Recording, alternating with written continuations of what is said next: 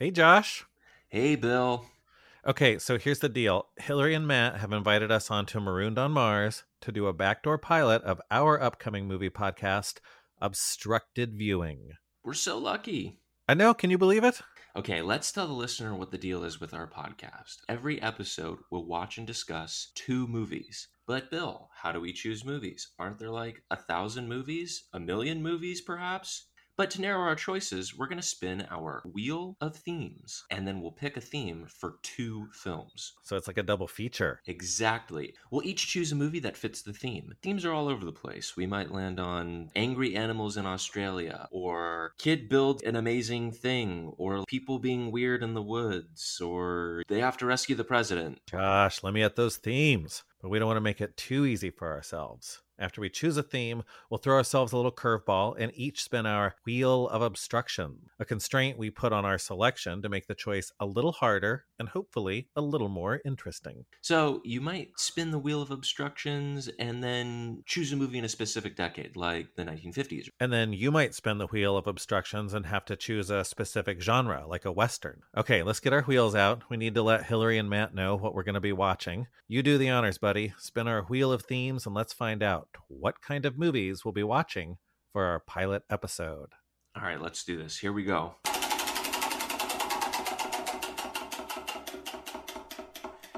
Okay, our first theme is sabotage. Ooh. Yeah, yeah, yeah. We're gonna uh, we're gonna need to pick two movies about people throwing their uh, wooden shoes or what other kinds of sabotage there are. We'll have to figure out what sabotage actually is. This is an excellent spin. So many good sabotage movies, so much good sabotage to talk about. Well, Bill, we're not done. We have to spin the wheel of obstruction to make our choice a little more difficult. Do you want to go first? Thank you very much. Don't mind if I do.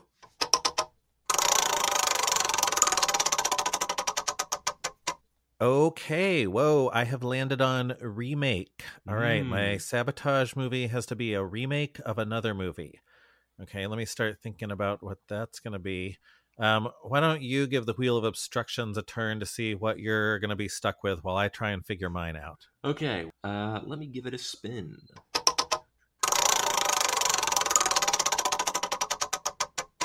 Okay, black and white. All right, I'm gonna have to pick a sabotage movie that's in black and white. I gotta think about this for a minute. Do you have yours? I actually think I do. I want to pick the late great William Friedkin's 1977 movie Sorcerer. It's a remake of Henri Georges Clouzot's 1953 movie, The Wages of Fear. In both movies, some guys are transporting nitroglycerin across dangerous terrain to put out an oil fire caused by, you guessed it, sabotage. Uh, what about you, Josh? That buy you enough time to think of a black and white sabotage movie? Bill, I just want to say I love Sorcerer. That is an amazing movie. R.I.P. to the great William Friedkin. To a great one. Um, yeah, such a good movie. Okay, so I think I'm going to choose The Train, which is a John Frankenheimer film from 1964 with the handsome Burt Lancaster. The Train, John Frankenheimer, Bill, uh, 1964. Have you seen it, by the way? Never seen it. Well, neither have I. Which is another great thing about this podcast because it's going to get us to watch a lot of films that we've never seen before. The Train is set in World War II, and there's a German train. Resistance fighters have to stop it. Gotta So- sabotage that train.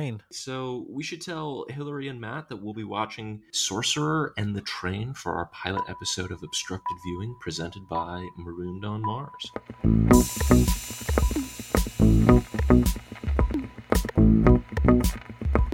Hello!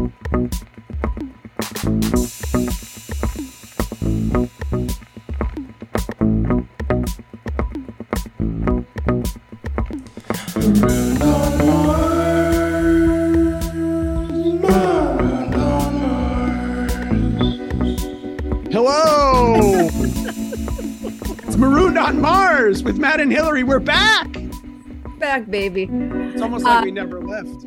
Uh, it is almost like we never left. Um, yeah, yeah. Except that uh, it does seem like it's been a little while. Well, I did leave the state of Maine. That's right. That's right. We're all back in the Midwest now. Yeah, we're all Thank back in the Midwest, all Thank both God. of us. Back in the uh, back in the bosom of the country. we're back um, in the breadbasket, and uh, right in the breadbasket. And um, we're we you know we're we we won't be back with any probably regularity like we used to be so regular with the podcasts that we put out but we'll be back more semi regularly than we've been. Like we haven't recorded since like march or something or april or whatever. It's been a long time. It's been we've a long had time. a we've had a summer. I've had a summer. I've had quite a anyway we'll talk about that later at some other later date. Today is a very special episode of marooned on mars isn't it hillary? It is. It's a very special episode of Marooned on Mars, uh, in which to both to jar, jog, spur uh, me and Matt back into the podcast zone Sphere. space, back into the space of the podcast, um, and uh to get to do something fun with our friends this is what we're doing today. I forget where this sentence began. In any case uh, we're very excited to have um returning guest champion bill and um not yet champion but soon to be champion josh uh who pretender are the, pretender to the throne. Pret- oh the young pretender josh. Uh um uh who are the hosts dauphin of, dauphin dauphin. Oh the dauphin. Oh he's gonna i keep displace, interrupting. displace bill the sun king. Oh if, it wouldn't be a podcast if you weren't interrupting me. Oh. Oh boy. Uh um in any case, Bill and Josh are the hosts of a brand new movie podcast called Obstructed Viewing. Um and we Matt and I felt like because they're our friends and this podcast is amazing, at least in concept, and here we're about to figure out what it's like in practice. Uh we would uh we would quote unquote host the very first episode of obstructed viewing. And so that's what we're doing. It's a crossover. It's a special episode. You'll want to listen to this with your kids with your loved ones. Hold them close bill you want to take it away We are so happy to be here. Very happy to be back on Marooned with my Marooned movie buddies um, and my movie buddy Josh. We we're super excited about this podcast. You heard our little introduction to it uh, before you even heard the theme music today, and we are excited to, frankly, to take this uh, this concept car from Detroit of the future and take it out on the road and see how it holds up. Is it going to be like an amazing electric vehicle or is it going to be Homer's car from the infamous Homer's car episode? Remains to be seen. Um, and I'm very excited that my good movie buddy Josh is here with me.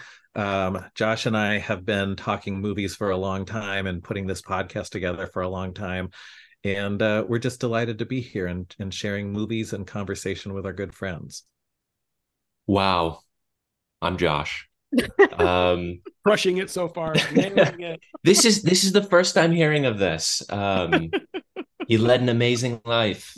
Um, yeah, so uh, so yeah, so Bill and I have this uh, this new podcast uh, that we uh, are going to release an incredible amount of content uh, through.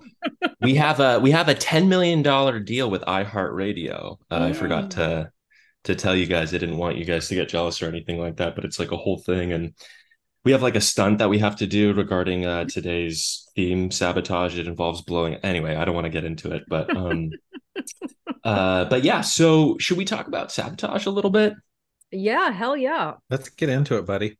so what is sabotage? Who sabotages? Bill hillary and matt?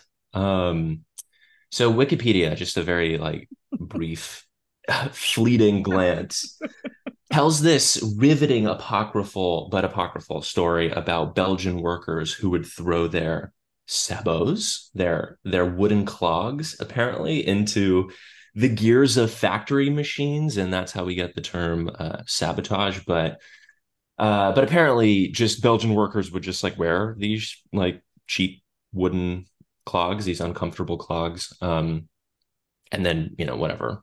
At some point, the word sabotage was was adopted. I don't know. Something else i've been i've been researching actually for my own um like dissertation project. Ugh, god it sounds weird just saying that. But um is the term to throw sand in the gears? Ooh. and i'm i'm i'm i'm putting that like i'm putting that on blast. No no pun intended. But um i'm throwing that i'm, I'm throwing that out there because i genuinely can't get to the bottom of the uh, etymological roots of to throw sand in the gears. And I've been like going through Google and I've been mm. going through a bunch of archives to try to figure that out. So if anybody has any idea, like let me know. Um, slide into the old DMs, uh, but not not in that way, please. Um, okay, so should we talk about like just some common themes maybe that um, I don't know attend this overall category? I don't know. What do you guys think? Um, sabotage.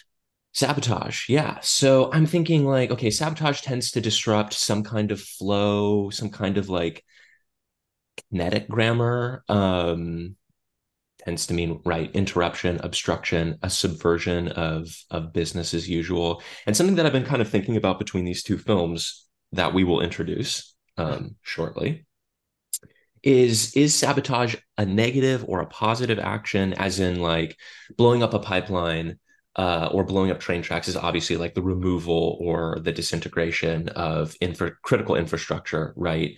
But can sabotage also be something positive too? Like if i encourage you to perform a subversive action uh you know am i am i engaging in in sabotage? Maybe that's like not a super interesting question but it's just something that's been floating around my um uninteresting brain i guess. But um and then also you know how does that formally like show up in all these films too? Like part of the fun of watching a movie right involves a certain kind of like subversion or sabotage of your expectations you know like in the uh in the studio space that's what they always tell you when you're like in development. They're like you know but does the script really subvert your expectations in some kind of like juicy way? I don't know. So hmm. uh yeah what do you what do you what do you guys think? What is, what is sabotage and how should we be doing it parody or whether should we should be doing it yes exactly should we blow, blow up a pipeline let's talk about that one well yeah Yes. I think we know uh, the answer to that.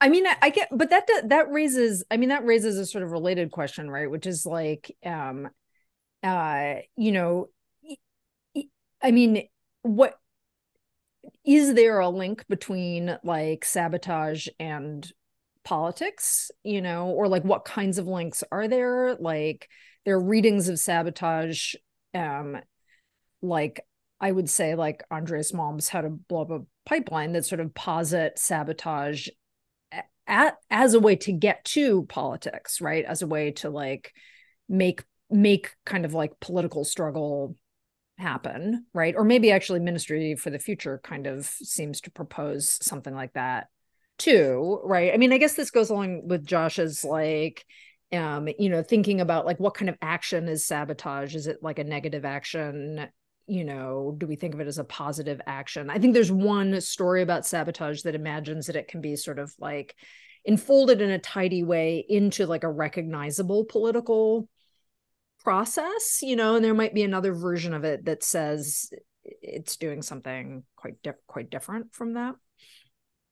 We have to embrace the positive and the negative, the dialectic of sabotage in its entirety, because uh, of course uh, in a certain way, sabotage is the uh, is the um, peanut butter uh, to the jelly of creative destruction. It's destructive creation. You've not you've positively created a blown up pipeline once you sabotage it. Have you not?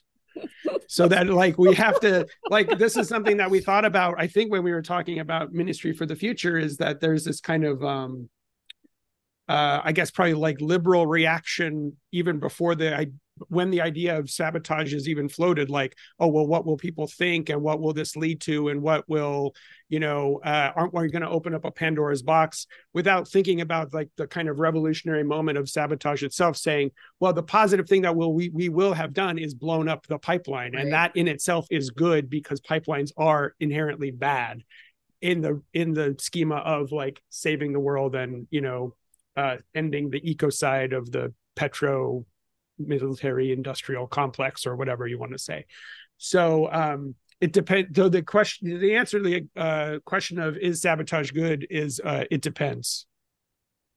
Yeah, I mean, also I wonder about I'm I, I have a like nuanced uh a nuanced well it's not true not really a nuanced question but a slightly nuanced question which both of these movies actually made me think about like um you know uh at what like at what point is something like sabotage versus like you know um just like part of like a large scale like resistance? I mean, like is is sabotage like you know just like one distinctive action? Is it always linked to um machinery? You know like um or or i guess there's that you know you can like have like yeah anyway I get I guess it's not, but I think often and like both of these movies like really are very obsessed with like, you know, how one part goes into another part as like some aspect of the way that we think about like sabotage. Anyway, those are just some things I'm wondering about. I feel like we should probably oh Matt Matt sorry. I was just going to say it's interesting because the most the I don't know if you can hear me or if I need to be shouting or not, but there's a stump being ground outside my so I'm shouting just to hear myself, but uh, there's a tree being removed. But anyway, so the form of sabotage I am most intimately um, knowledgeable of is, of course, self sabotage. and so, um, if you think about self sabotage and then you and connect that with what Hillary just said, is is sabotage always something mechanical? If you think about the kind of the concept of self sabotage, then you're are you not mechanizing yourself? Basically saying like I should be doing this. I should be a tenured professor by now. I should have published my book. I should have it's XYZ. But all that should have relies on this kind of concept of yourself as be, as malfunctioning somehow. Yeah. As not like um uh operating in the in the in the proper in the proper way. And if you're self-sabotaging yourself, then you are, or if you're self-sabotaging, then you are, you know, throwing sand in your own kind of mechanical gears of this kind of uh, uh, uh, forward progressing linear like life that you think that you've planned out for yourself to the exclusion of like the world that acts on you in certain ways and tells you hey maybe you don't want to publish that book. Maybe you don't want to be a tenured professor. Maybe you would rather you know grind stumps for a living or uh, or install vinyl flooring, which is extremely satisfying because it's an action over and done with, and not like this endless repetition of trying to teach kids Goethe. Uh, and Man, I was For, just exa- thinking for of- example, for example, I was thinking of self sabotage uh, uh, also after Hillary mentioned mechanical the the mechanical question, and I think it does. I mean, obviously because of the root apocryphal or otherwise of the word, I think there's a mechanical implication, but I think also an institutional implication.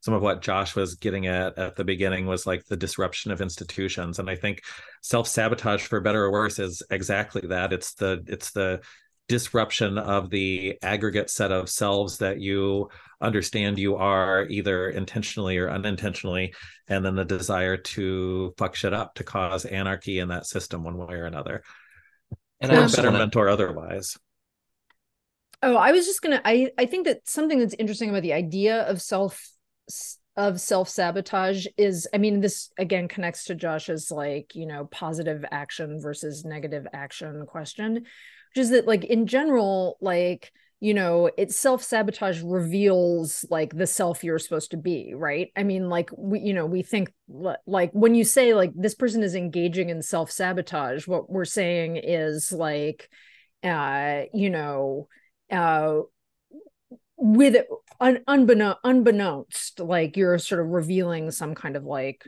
truth I was, I was just also going to throw out there that I, I think something that's interesting about the idea that sabotage comes from throwing the sabot into the machine if that if that's right is that like then it also is you know like in that version of what the word is it suggests like historical conflict anyway right? Because the the clog the wooden clog are like the footwear of the of the peasantry right? You know and the point of like the clogs is the high sole that like keeps you up out of the mud. I mean you know and so obviously like as industrialization goes on like footwear cha- footwear changes footwear changes too also because like you begin to have shoes made in different kinds of ways or whatever. But so you know there is there is something in that that suggests like a clash between historical or orders as well. Um I feel like we should, Josh. I know you had something you wanted to say, and then I feel like we should just get into the movies because uh, we could probably ramble on about this um, for the than we entirety of two hours more than more Yeah. than we need to. definitely uh i i was just going to say two things um it does sound like there is some kind of implicit notion of futurity that always attends sabotage, where, uh, you know, the saboteur knows what the future is going to be, has a clear concept of like where, quote unquote, where things are headed, right? And is trying to choose something different, trying to interrupt that direct line between now and into the future in some way. Now, that doesn't necessarily have to have like, you know, a left or or, or communist um, political valence to it. Obviously, I can I think it can absolutely be um, uh, commandeered by you know right wing uh, forces for sure. Um, but I, I, another thing I just was thinking about too was, do you guys remember in 2008? Um, I think his name was Muntadar al Zaidi, the uh, Iraqi journalist who threw his shoe at George Bush. Yeah. Uh, the, I, so I'm just I'm just thinking like you know the the the shoe is a very powerful political uh, object that uh, that, that one ought to write a a little essay on. Um, that was that was king shit though, not peasant shit. That was king truly. shit. Right, yeah, yeah. I mean, didn't also Khrushchev pounds his shoe on the lectern, yeah. right? Yeah. There's a lot yeah. of sh- shoes. Shoes are guys. we have an essay. This is how the magic well, happens. But this also, right right wing sabotage is just called false flag operations. And yeah, yeah, like the on, uh, communists. yeah, yeah, yeah, like the Reichstag fire. Yeah, totally, yeah. totally. Or um, or other or other controversial matters that we don't have to go into. Um, but uh, Reichstag fire very controversial. uh so yeah let's i mean let's introduce the let's introduce the movies and um kind of see where we go because because i actually think strangely, all of these things that we have said without planning what we were going to say, um, uh, I do think speak to to a lot of stuff that's interesting in both of these movies, and both movies in the end like do seem to pose like they're both are interested in kind of posing a certain question about the human that seems to take us into into like a realm that's at least ostensibly meant to be different than the kind of like uh the historical um which which i think is kind of you know potentially an interesting thing to think about. But anyway uh bill and josh you want to say a little bit about these uh these filmies we watched? Let's do it. On obstructed viewing what we'll try and do is give we're we're not going to be a spoiler free kind of show so we'll give a little summary of the the film that we're talking about and maybe a little context for it as well before we jump into the discussion on uh on our show which this halfway is so I'm going to give a quick rundown of Sorcerer. If you haven't seen it, dear listener, then you need to remedy this right away because it's just a, a tremendous film. Amazing. Sorcerer tells uh, the harrowing journey of four men with troubled pasts who come together in a remote South American village. We've got Nilo, a Mexican hitman, Kassem, a Palestinian resistance fighter, Victor, a French baker, and Jackie, an Irish American mobster. Um, local resistance groups in the area have sabotaged an American company's oil well. It's a raging inferno. For, the four men are hired by the oil company to drive a couple of trucks of surprise, very volatile nitroglycerin through 200 miles of treacherous jungle terrain so they can blow out the fire. Uh, the men are desperate for money and to escape their circumstances, so they sign up for this suicidal mission that is not just a test of physical endurance, but also of trust and desperation. Um, Sorcerer has a whole bunch of intersections with its cultural milieu. Um, it comes out in 1977, so we're we're in the shadow of the oil embargo of 73, where we've got panic, gasoline shortages, skyrocketing prices. Um, in Sorcerer, the drive to increase production in the well, I think, is directly signaling to that. Um, much like the 70s political unrest, wars, lousy economies, these protagonists in, Stor- in Sorcerer, they're all men who, due to their various circumstances, circumstances, perhaps we might even call it self-sabotage, find themselves in a remote part of the world, away from their home countries.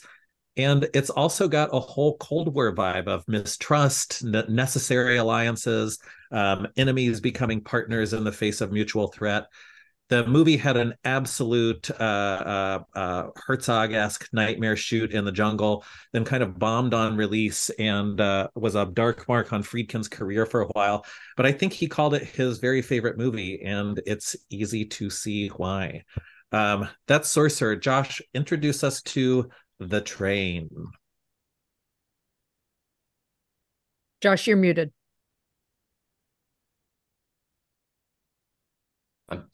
Rookie mistake over here. God. Um, we can cut that, right? Anyway. Yeah. No, it's Uh, it's definitely it's definitely going to be in. Oh, for f- Now it's going to be. It was going to be clean, but now Hillary like had to like out you. So I, I'm gonna get hate mail from all the maroon heads out there.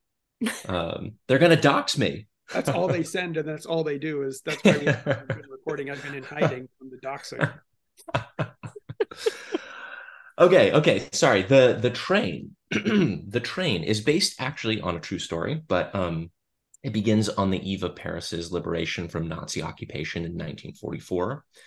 Colonel Franz von Waldheim, played by Paul Scofield, knows the Nazi war effort is lost, so he plans to smuggle expensive art out of Paris and into Germany before the Allies regain control of the city.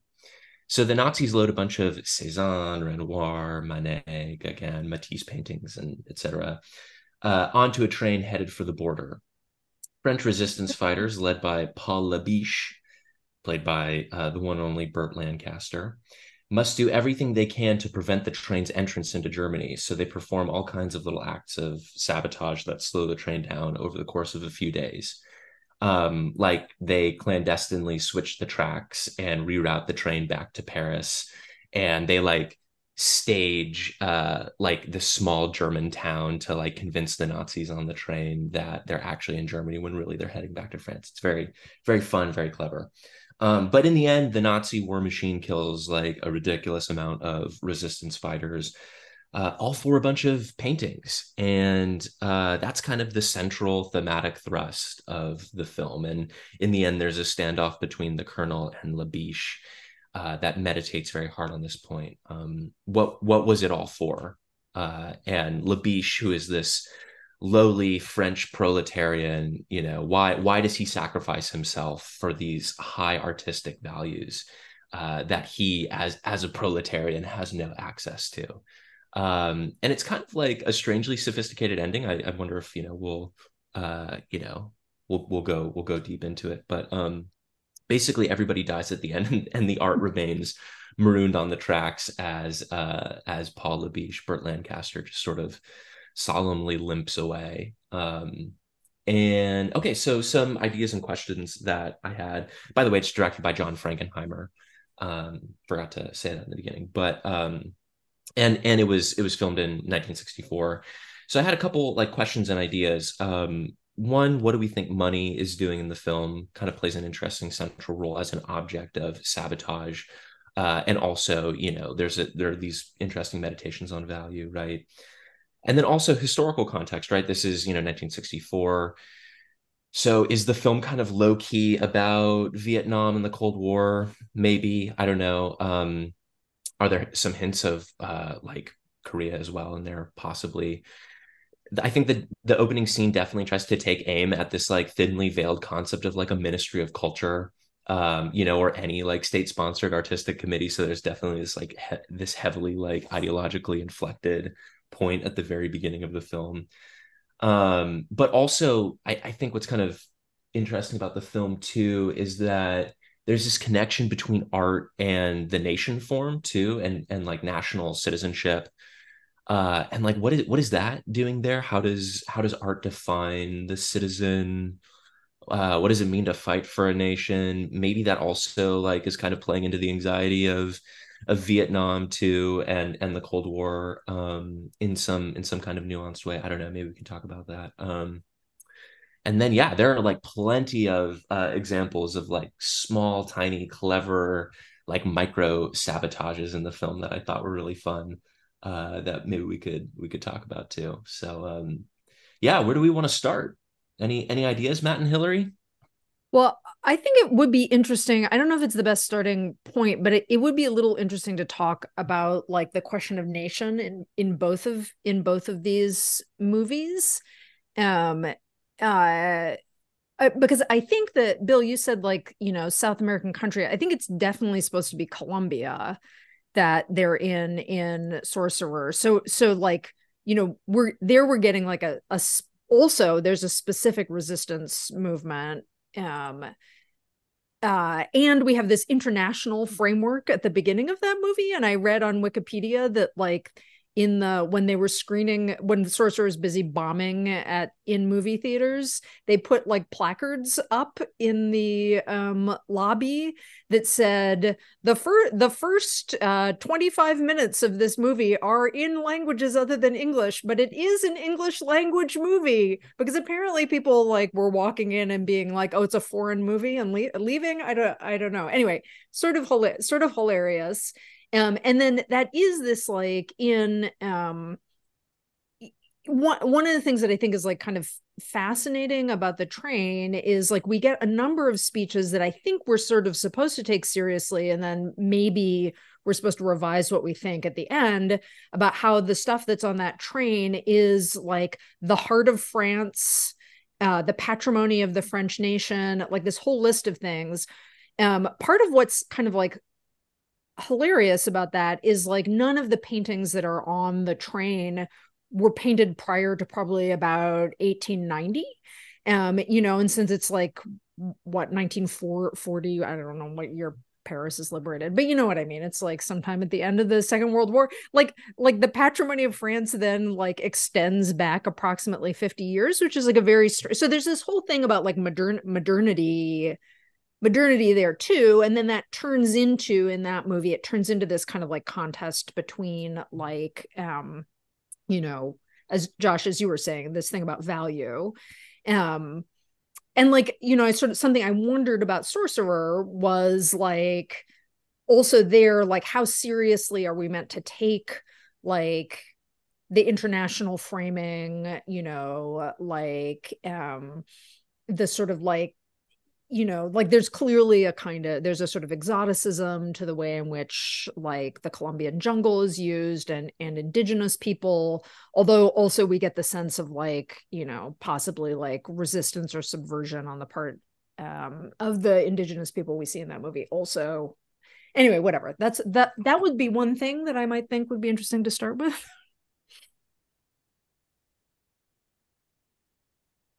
Yeah, I agree. I mean, I mean, also, what do we think of like the ending of Sorcerer, where I think that there's this kind of like sentimental resolution, like global resolution at the end. Do you remember, like at the very end, uh, uh, Roy Scheider has that dance with that worker, that kind of like really weird, like romantic yeah. moment that feels really gross and and, and icky uh, but it feels like that that is trying to attend to some kind of like you know um uh i don't know global sentimentality where it's like you know we're americans and and proletarians uh, you know in the global south. It's like we're all we're all in this together at the end of the day you know and we we needn't uh let sabotage and and terrorism tear us apart or something like that. Um there, there's a lot of like strange yeah moments of like yeah i don't know re reuniting, attempting to like, yeah, heal some kind of, you know, geopolitical rift in in some in some way. I don't know. It's it's interesting, Josh. I that ending scene, I like that read of it. Um, I was just thinking that I feel that I see I see that as one read. I also see it as like you know he. There's a moment where Roy Scheider's character dies out in the desert. Like obviously he like gets the he gets everything back and he shows up but he has there's that incredible like alien landscape montage hallucinatory scene where he he comes out of that looking like a corpse. Like he's just a faded being after that you know whenever mm. he comes back to the town. But i think in some ways it, it's interesting in thinking about the the about national identity about the state that anytime there is sort of like uh, all of these guys are doing this to get out of the situation they're in but also anytime there's something like a reference to going back home or any possibility then it's immediately extinguished. So there is there is no return home. There is no unity possible. Um, the scene where victor is talking to Kassem about the watch that his wife gives him. And he he makes this for the first time we get we get some backstory on him that's not the prelude. And he's like oh it's four o'clock in paris or whatever it is. And then at that moment that's when that's when their truck blows up and he's gone. So it's like even letting his mind wander back to paris out loud in that moment ends his ends his life. Um, Roy Scheider at the end, you know, he has the dance, the sort of last scene before the last scene, where again it seems like maybe he can go somewhere. He's dressed to travel. He's got the money. He's he's pulled this off. Um, but that dream is not allowable either. So there is no mm. the statelessness continues. There is no possibility of a state in some ways. Yeah, I mean, I think the also the real ending. I mean, that's one ending of Sorcerer, but then the real ending is where the two hitmen show up right after that. Like, right? Had he not kind of like it's almost as if if had he not stopped to dance with that woman, um, then he might have been able to leave a split second earlier and have missed missed the hitmen who are following him. And so, and the hitmen represent not you know in a certain way not the state at all but a like but like the kind of para state of like the mafia um that is like chasing him into this this kind of realm of criminality that all the characters in uh in sorcerer uh, exist in and traffic in which brings them to colombia in the first place whether they're a bank embezzler or uh, a palestinian uh, freedom fighter or uh, a, a, a church knockover artist or an international assassin or whatever. Um, uh, and I thought that the I I don't know I think I, I, take your point about the internationalism of of Dancing with the Woman. I felt it had more to do with the kind of um, just a kind of moment of solace and like a reach for some version of um, femininity or softness or you know culture or um, normalcy or something like that in a movie that is like radically devoid of women, with the exception of the French guy's wife, right. who he seems to genuinely love, but also seems like a vapid um, person. Um, and I would say the one one of the mistakes that the train made, well, not mistakes, but one of the things that kind of I think we chatted about how somebody mentioned in the chat beforehand about how long the train felt, and I think that that has a lot to do with um is it Jeanne Moreau? Yeah, her Jean character. Yeah. Those those scenes really tend to drag, and you know the mistake that the train makes that Sorcerer um, avoids is having women in it. You know they ruin everything.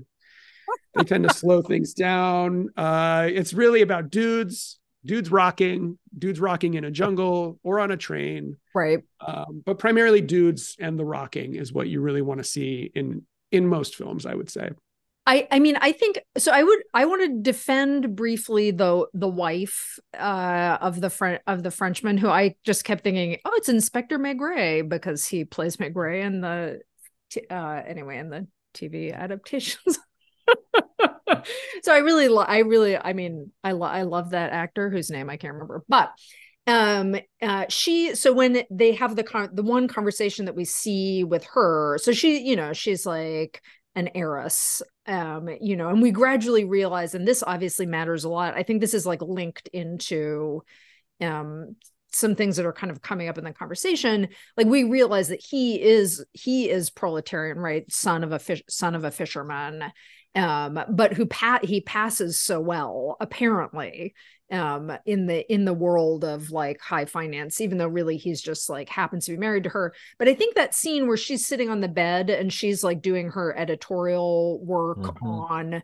um uh, a book written by a war veteran and he you know she reads him a bit and he's basically like that seems like sentimental bullshit i can't remember what what she, he says but like um he's like, oh, oh, that guy, oh, so he's just like everybody else or something.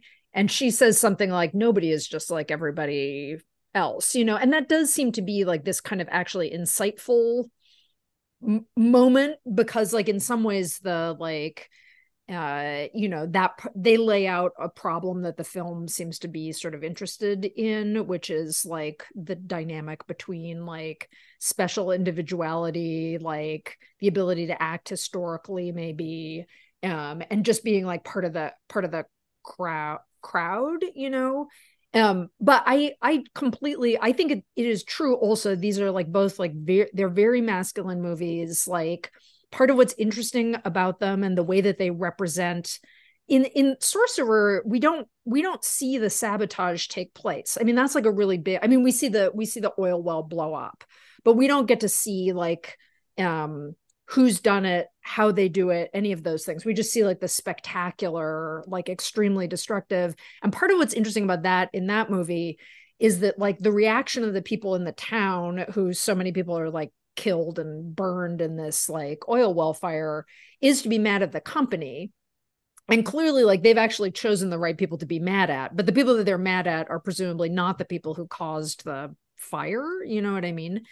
Um but in in any case like both of these are movies that are like really interested in like a group of men particularly sorcerer is interested in the group. Like in i think in the in the train we kind of go back and forth between you know like the, there's the moment where he's like hundreds of people worked on worked on this you know or something like that. And it's like we, we see like five you know and in the and and he, and then like all of the resistance guys in paris are already dead or something you know he's like oh there are only the three of us left.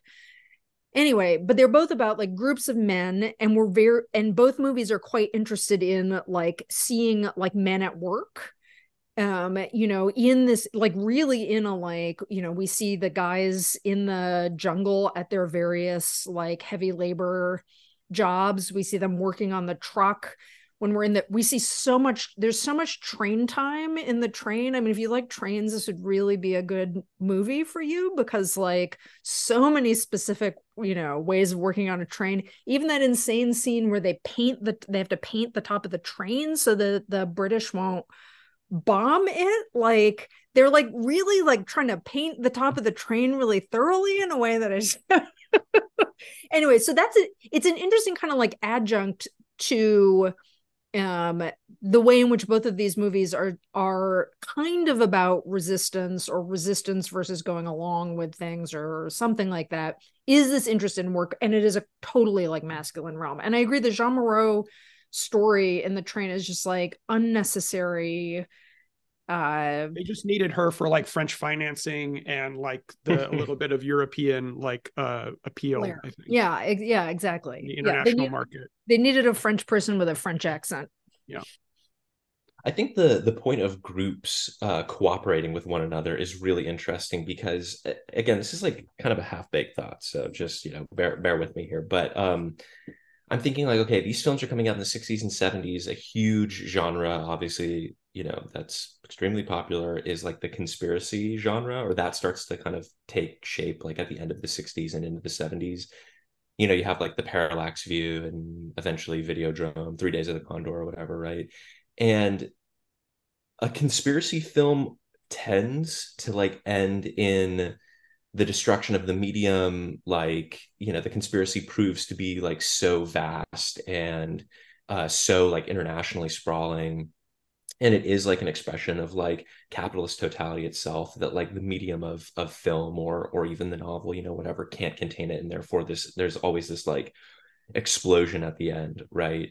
Uh but this is in some ways kind of like an anti-conspiracy film mm. in the sense that like the explosion or like the the the breakage like happens in the beginning and then it's up to like a group of people men uh proletarian men here to kind of like piece things back together uh in some way. And there's this like uh I, I think like something that's like incredibly pleasurable about both of these films is watching like the process of cooperation watching like you know somebody put something together over here so that something else is you know so that so that you know they can signal to something else you know over there or something like that. And there's that like network of cooperation that's like really really pleasurable to watch um which is like totally the opposite of like a conspiracy film where it's like there's one dude against the world. He can't like you know he can't solve the mystery. He can't conceptualize totality and he ends up dying at the end or something like that. Um, but I don't know. Yeah, what I, I I don't know. What's what's the relationship to that kind of like, if we want to call it a geopolitical aesthetic or something? Um, yeah, and and cooperation is just fascinating to watch on screen, um, and it's represented, I think, really well in both of these films, even if like they're uneven, narratively speaking, in in various ways. I don't know. Something that just occurred to me, Josh, is that all three of the explosions in Sorcerer are representative of cooperation. So when we have Kassem who sets the bomb in Jerusalem, it's uh, you know this group, this small group of Palestinian freedom fighters that have come together to to make this happen. Um, the the oil the the bombing of the oil well we assume that that's i mean it's very easy to read that as group resistance efforts even though they're only represented by a little bit of like melted machinery the timer the blasting mechanism. And the third explosion in sorcerer of course when they have to clear the tree out of the way deeply cooperative project where they're basically like MacGyvering out of the jungle uh, a, a setup to to to get this massive tree out of the way. So uh, yeah so not not a full thought other than every explosive act in Sorcerer is part of this network of cooperation. At the same time, those acts of of those explosions in Sorcerer, what's really fascinating about them and the the group activity that that um, that they that is that they uh, come out of is they're all done completely wordlessly. Mm no mm-hmm. dialogue, no explanation of what they're doing. It is all an exchange of glances, barely even people pointing, give me that thing, hand me that, or whatever.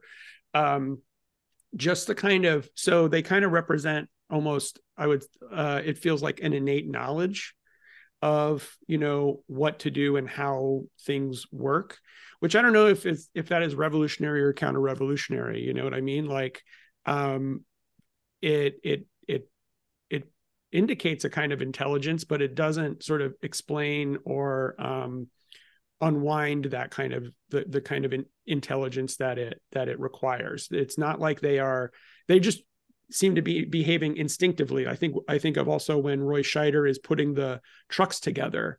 He's not figuring it out. He's just like looking, grabbing the piece that he wants, and going over and doing it. Um, so there's a kind of like I don't know if it's a it's a romantic concept of the worker and the and their kind of like hand handy knowledge of how to do it without kind of um, rendering it in, in, into words that would be kind of that would then be like usable for an audience. It's not how to blow up a pipeline. They don't show you how to make C4. Um, they, you know, uh, it, it's very sort of um, yeah, uh, uh, uh instinct represented sort of in, as an instinctual uh, innate knowledge rather than something learned and transmissible. I mean, yeah, like hearing. Go ahead.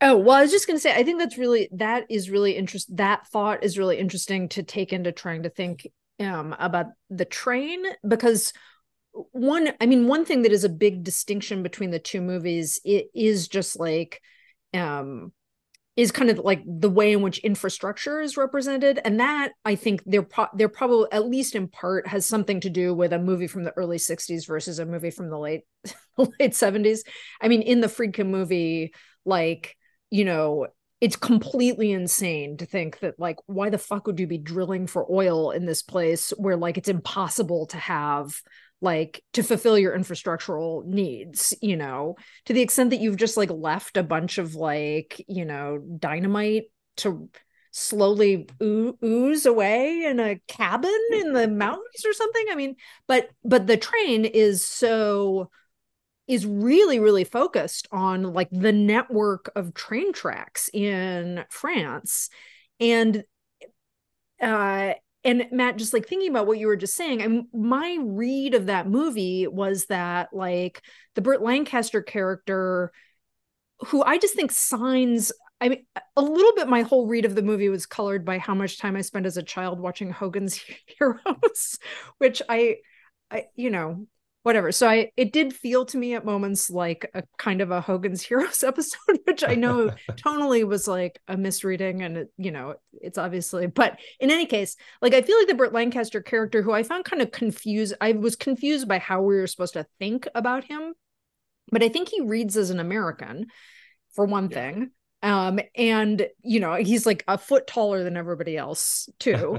uh, you know, and he also reads as like the manager who knows how things work and he can actually like do all the shit better than the proletarian guys can. So that insane scene where um they've like the thing is broken and he's gonna like fix it for the nazi and he has to he stays up all night doing it. And we just see him doing every work process you know and it's a lot of like i mean just like his like physicality and we really like see his body and like you know him stretching out and like flexing basically. But like he's you know basically like shooing shooing all the guys who who in one way or another probably do this every day aside. And he's like no I'll be the one who makes that part because of whatever guilt he feels or whatever it is.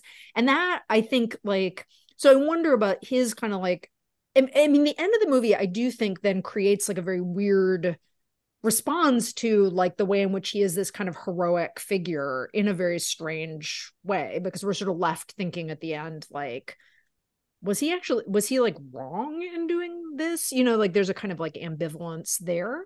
Um but i'm just like wondering like how that sort of representation is kind of like connected to this like um just this vision of the railroad you know? Like um like it was so funny to me i mean the whole like very clever although i now that i've said it i will say kind of Hogan's Heroesy, the way in which they fool the Nazis by like just covering up the like yeah. railroad signs. I get that this is based on something that really happened, but like even that suggests like, well, if you can like con- if you can fool them that way, these all of these men who are like hungering to be back in the motherland or whatever.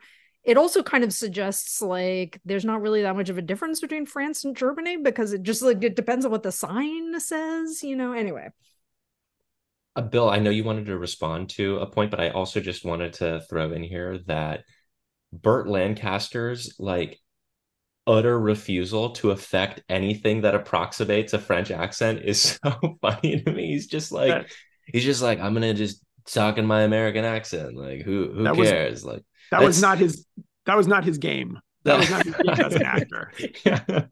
He's like, yeah, he's like, he's like, I know what my game is and I'm sticking to it that's called sabotage, Jacques. like, that's, that's, like how he he just be like, that's that's sabotage. um, I'll just say I'll I'll drop one of my uh, nuggets, uh, my knowledge nuggets. You you guys all know what Burt Lancaster did before he was a movie star, right? No. Was he a circus circus acrobat? Trapeze. Whoa. So that is why his athleticism is one of his main appeals as a star. Is that he is always running, jumping, flying through the air. Um, and this is one of the great appeals of this film too. That scene where he is forging metal and then repairing a train is incredible. But all the running and jumping and jumping over uh, over over roofs and stuff like that. Yeah, that's all him he could do that stuff. He was just an incredible like athlete and like physical performer. I don't think i think in, initially you know they had to build up his kind of acting chops in his first few um, roles because he was just you know he was just this great physical uh, actor. And um, over time he he he gained some more acting chops but but accents was not one of them anyway, Bill. That first scene, that first scene where he slides down the ladder uh, mm-hmm. from the overhead bridge, and you realize like there's not a cut. You're like, oh, that's actually Burt Lancaster. It's really invigorating, and it like it it is part of the dynamism of the film. Um, and I was thinking about the like the the the gearing up the truck scene in Sorcerer, the mechanical scenes on the train they're both interesting because like th- they are scenes we've seen a thousand times before like the uh, the gearing up scene. Um, but they don't work like regular gearing up scenes. Like in sorcerer when they're building the truck it's exactly as we observe like there's no focus on like a teaming these trucks into making them some kind of optimized thing. It's like let's just get this shit to run. Like there's mismatched headlights. They're operating on three different switches for one truck. It's not just it's not like let's get the best mirror. It's just let's get a mirror on there. And the focus is on the men doing the work of repairing the truck not on the not on the, the technology not on the equipment. And it's very much that way i think in the train too which was it was reminding me of that scene toward the end when Lan when Burt Lancaster when what's his name? Le Chiffre no that's James Bond. Labiche. When Labiche is wiring up the tracks, you know, trying to stay just ahead of this train.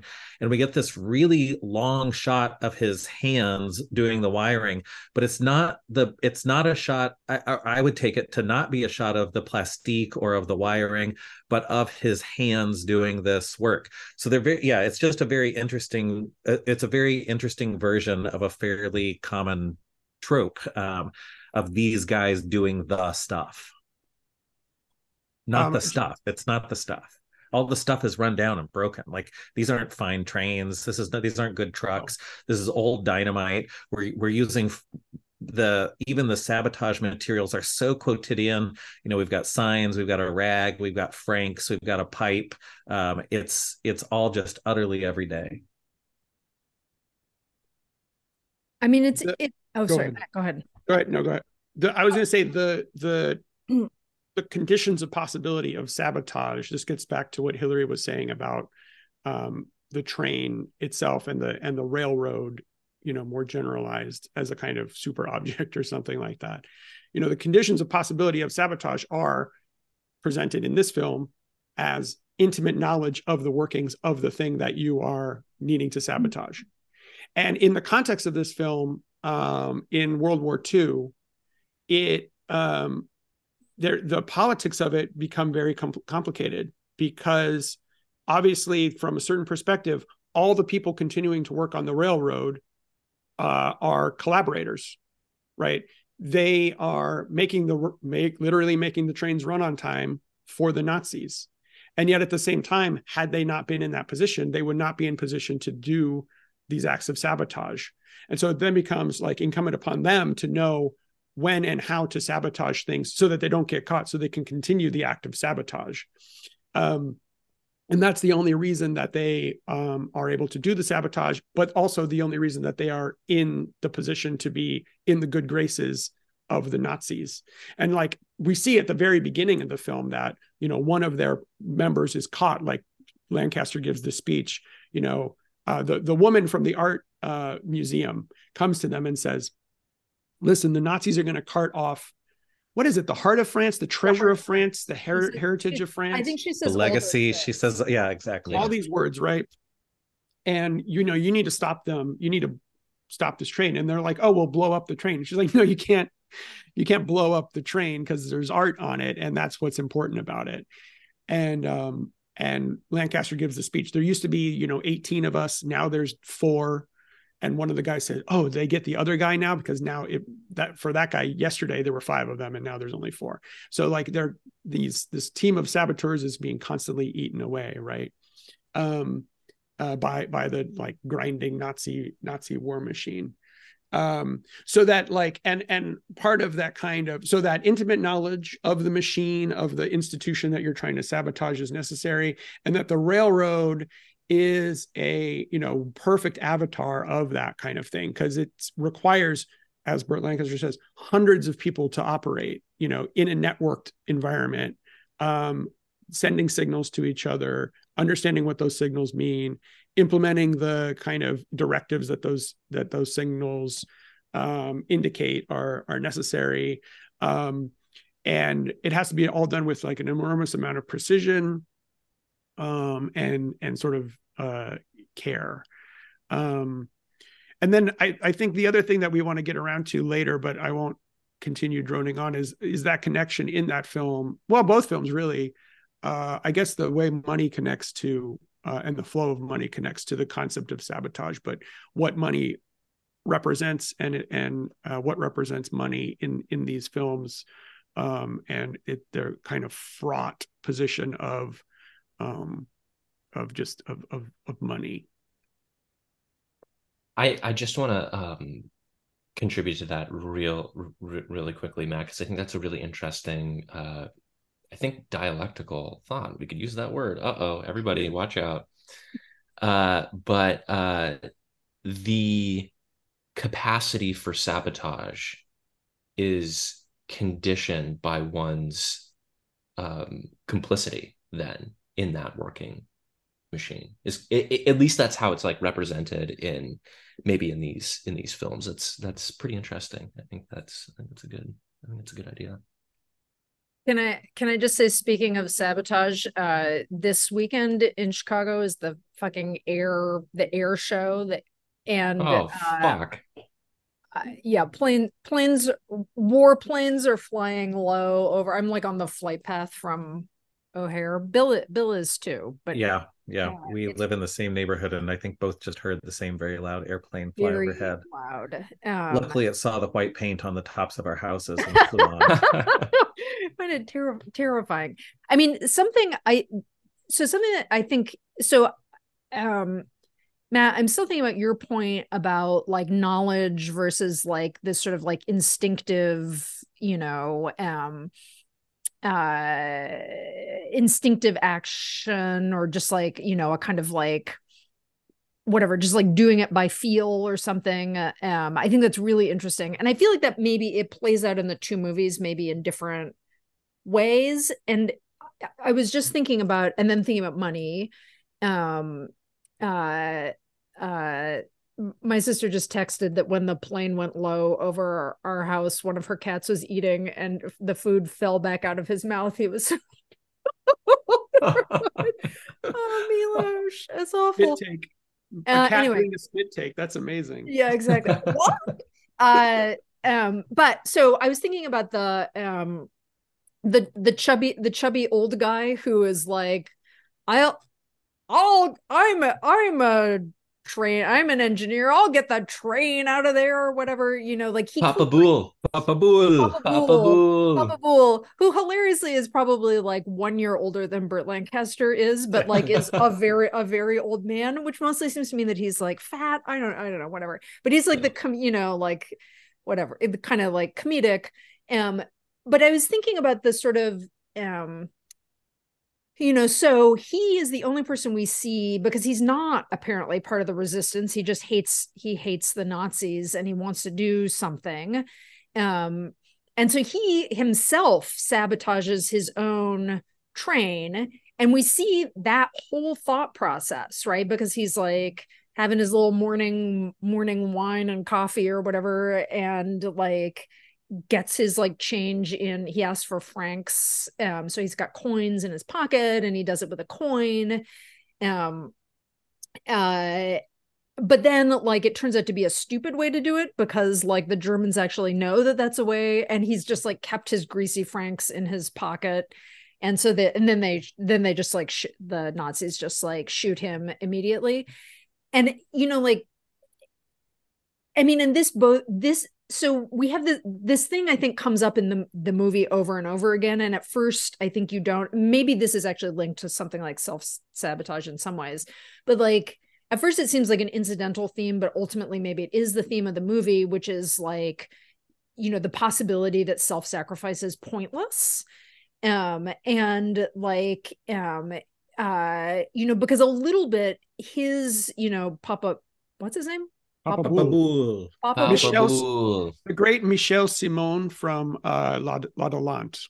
If He- no one's seen it. Anyway, go ahead. I, I've never seen it, but uh, he, but but we get that you know we get this sort of like sense of like oh there's something foolish in the way that he did it, even though like he is actually you know like this seems like if if we're if so clearly we're not supposed to think that just like going ahead and like trying to like gum up the works, throw sand in the gears, um you can't just do it willy-nilly right? You're supposed it's supposed to be like part of like some kind of larger plan right? Or it has to be like you know linked to some larger like strategic situation. Although again as the movie goes on like you do have to keep thinking like is it actually worth it for them to do this at, at all? You know like um you know in a way that i i agree like by the end is actually like really sort of arresting when you're thinking like was i rooting for like you know the gauguins to be to be saved you know like that's what i wanted to have happen.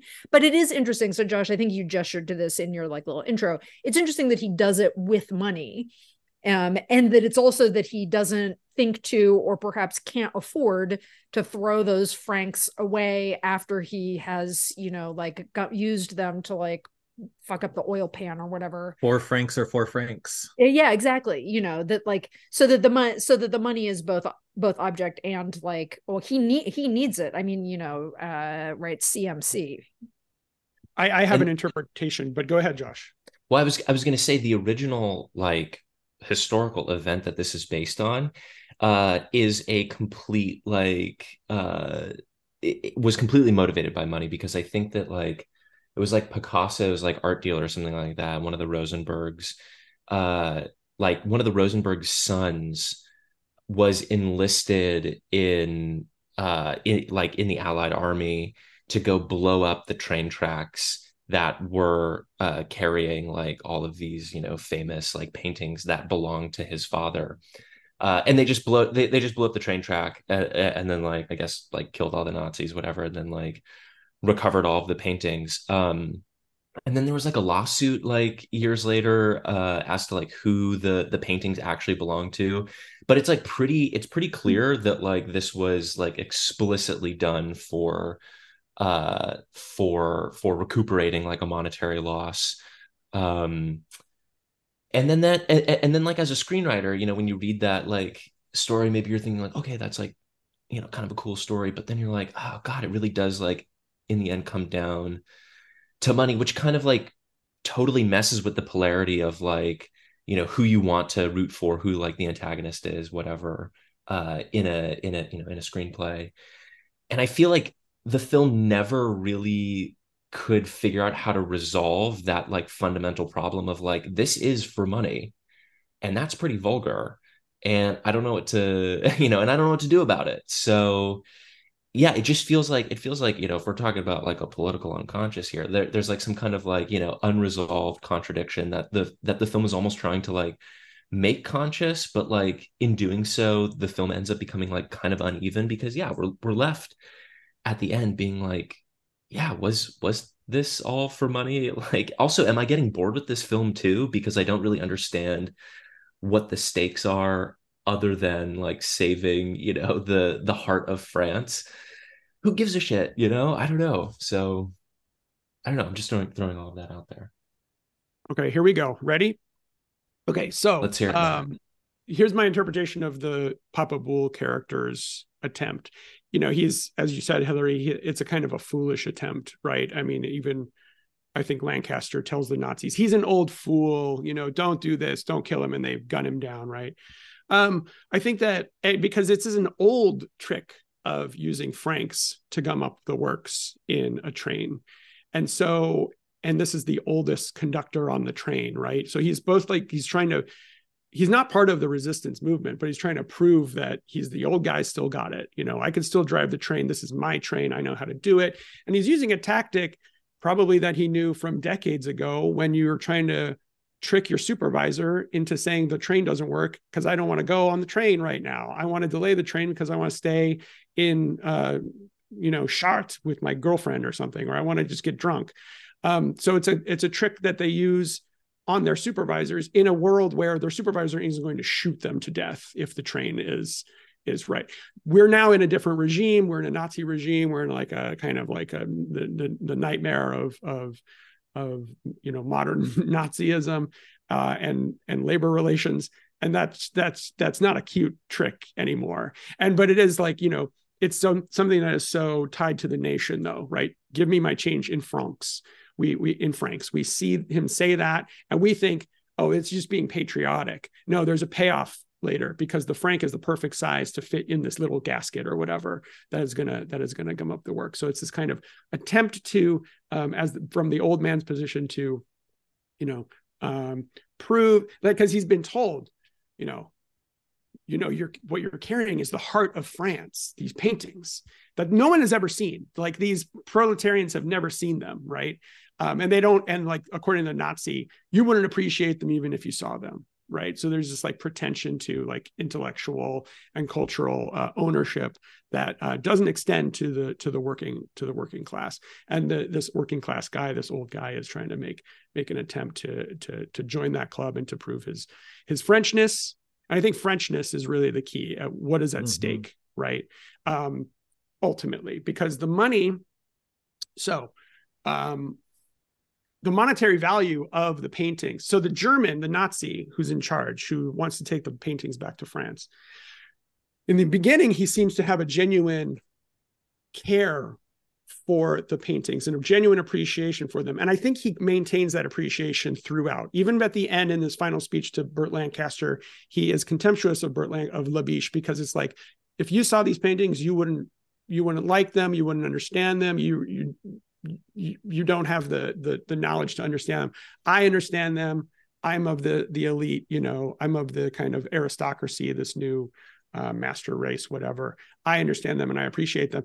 He also appreciates them, I, I would say, equally, not primarily or not secondarily, but equally as uh, we have to save them because this is billions of Deutschmarks that we can spend on the war effort. His idea is that we're going to take these back to Germany and somehow profit. And then somehow the Nazi war machine will continue to grind on one of the supreme ironies of the final moment of the film is that you know the the allies are marching into paris which which is which means that they have to get the the the, the paintings back to germany as quickly as possible um, but also like by that time in, in late 1944 the it was only a matter of time no amount of money was going to save the the nazi regime from defeat um, it, imminent defeat right uh, within the next year. So all of this was was in a sense for nothing, both on the on the part of the Nazis, right? But of course, the Nazis are the supreme villains of history. Like they don't care if their soldiers die, so long as like the the the regime um, uh, uh, lives on, the Reich lives on, right?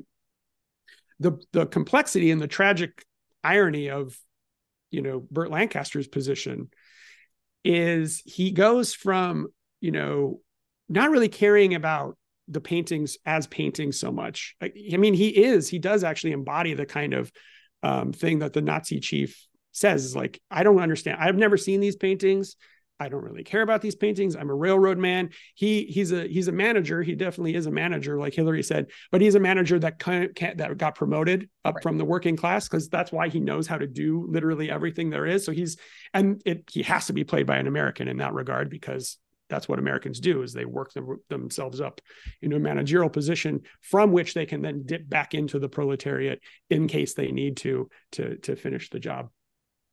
He starts out from the movie, the movie not caring about the paintings, but really just being anti-Nazi, like wanting to stick it to the Nazis. And there's something uh, that he shares with several of his compatriots, where some of them um, if I think they eventually get worn, war, uh uh uh, uh, uh, warm up to the idea of saving the heart of France, of understanding that these paintings are more than just paintings, um, that they represent some kind of cultural heritage. You know, and the Nazi at the beginning points out that they are degenerate art, so that they ought to be destroyed. But he's going to say, no, I'm going to protect them because actually they're worth a lot of money. We can sell them to to continue the the regime. Um, some of them, so the, the French uh, saboteurs get won over to the idea that this this is the heart of France and they are worth saving, and we can't just blow up the entire train. We have to do this sort of delicately. And and once those guys die one by one, mo- the motivations of Burt Lancaster become extremely mysterious to me. And they get a lot more cloudy because yeah. is he doing it to avenge his friends, to stick it to the Nazis, or finally, you know, to save the art and to save the art is the last thing on his mind actually it's it, it becomes a revenge story so that when he finally is able to um, stop the train in this amazing scene where he like just undoes a thing of and then the train fall uh, like a thing of track and the train falls I mean, the nuts and bolts, literally, of this sabotage is uh, are are really remarkable to see. So that by the time he actually um, stops the train, it coincides exactly with a kind of a German column fleeing Paris, and they have to, and, and the the the the colonel, the Nazi colonel, stops that that column and says, "Get all your men off of the off of these trucks and load up the trucks with the art. We're going to drive the art." And then the guy who's in charge of that um, column, who under who who is under him in rank, I think he's a major. He's like no screw you. I'm not going to do that. Um, everybody get back on the trucks and drive away. They leave all the art there. This is just summary now. Um, but then this is where the nazi gives um, burt lancaster his big speech and this is what leaves us so troubled at the end of the film is what was all this for? Um, because right at the end as the nazis are leaving they kill, they machine gun all the French hostages that they had on the engine of the train that prevented Burt Lancaster from simply blowing up the engine because he was saving people. He wasn't saving art. He doesn't care about that because what is the heart of France? What is Frenchness? Is it the people or is it the culture? And it turns out that they could only save the culture, they couldn't save the people. Like Burt Lancaster, he couldn't save the people, he could only save the culture. And that's still not important to him. He walks away kind of um, bereft. And we then are left in this like tragic ambiguity of you know what was really accomplished here. Because again it was all for naught. Like the nazis were going to be defeated anyway. Um, and these people these complete innocents um, died were gunned down. So the ending that we want is the Zizekian ending of course is Yes. what do you want to do is say to Burt Lancaster Labiche to say no destroy the art you now it's your responsibility you must bomb the train and destroy the art because to take revenge against the Nazi and his culture, you want to destroy the culture. Destroy it.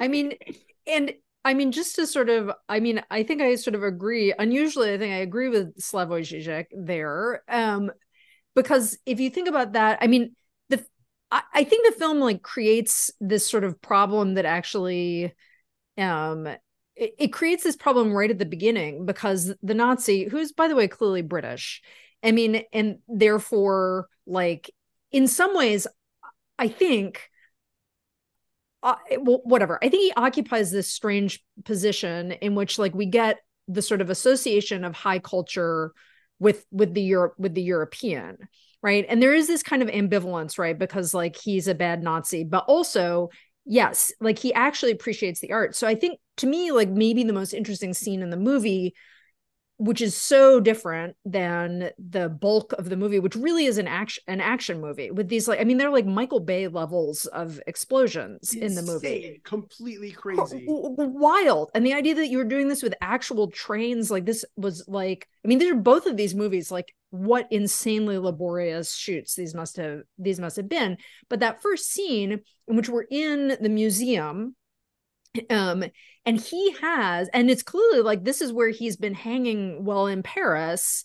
Um and he has set up the spotlights to focus on his favorite paintings. So we have a gauguin and i there's like a maybe it's a renoir or something. I mean they're like you know they're actual the i think actual paint actual paintings but not nazi looted paintings in the end. But um and then she the art lady comes in fant- fantastic really a fantastic very bizarre character a very bizarre version of the of the feminine. Um she comes in and like but but they're in this space that it's they're in a theater space right? I mean like it's theatrical this is like theatrical lighting. Um it's a kind of intimacy with a work of art that like you don't have in a in a museum that the public can go into and also that most people who are art collectors don't have in their own homes either because like it is both a museum and just this like intimate space. And i think very theat i mean like literal theatrical lighting and each painting opens up as like you know the little the little world right? And so there's there's something in that i think that like um you know and that's actually like very alluring. And you know like we're we're we're jarred out of it like very quickly because very quickly he proves to you know just be a real nazi and not like you know the art appreciator nazi who's therefore not a nazi or something.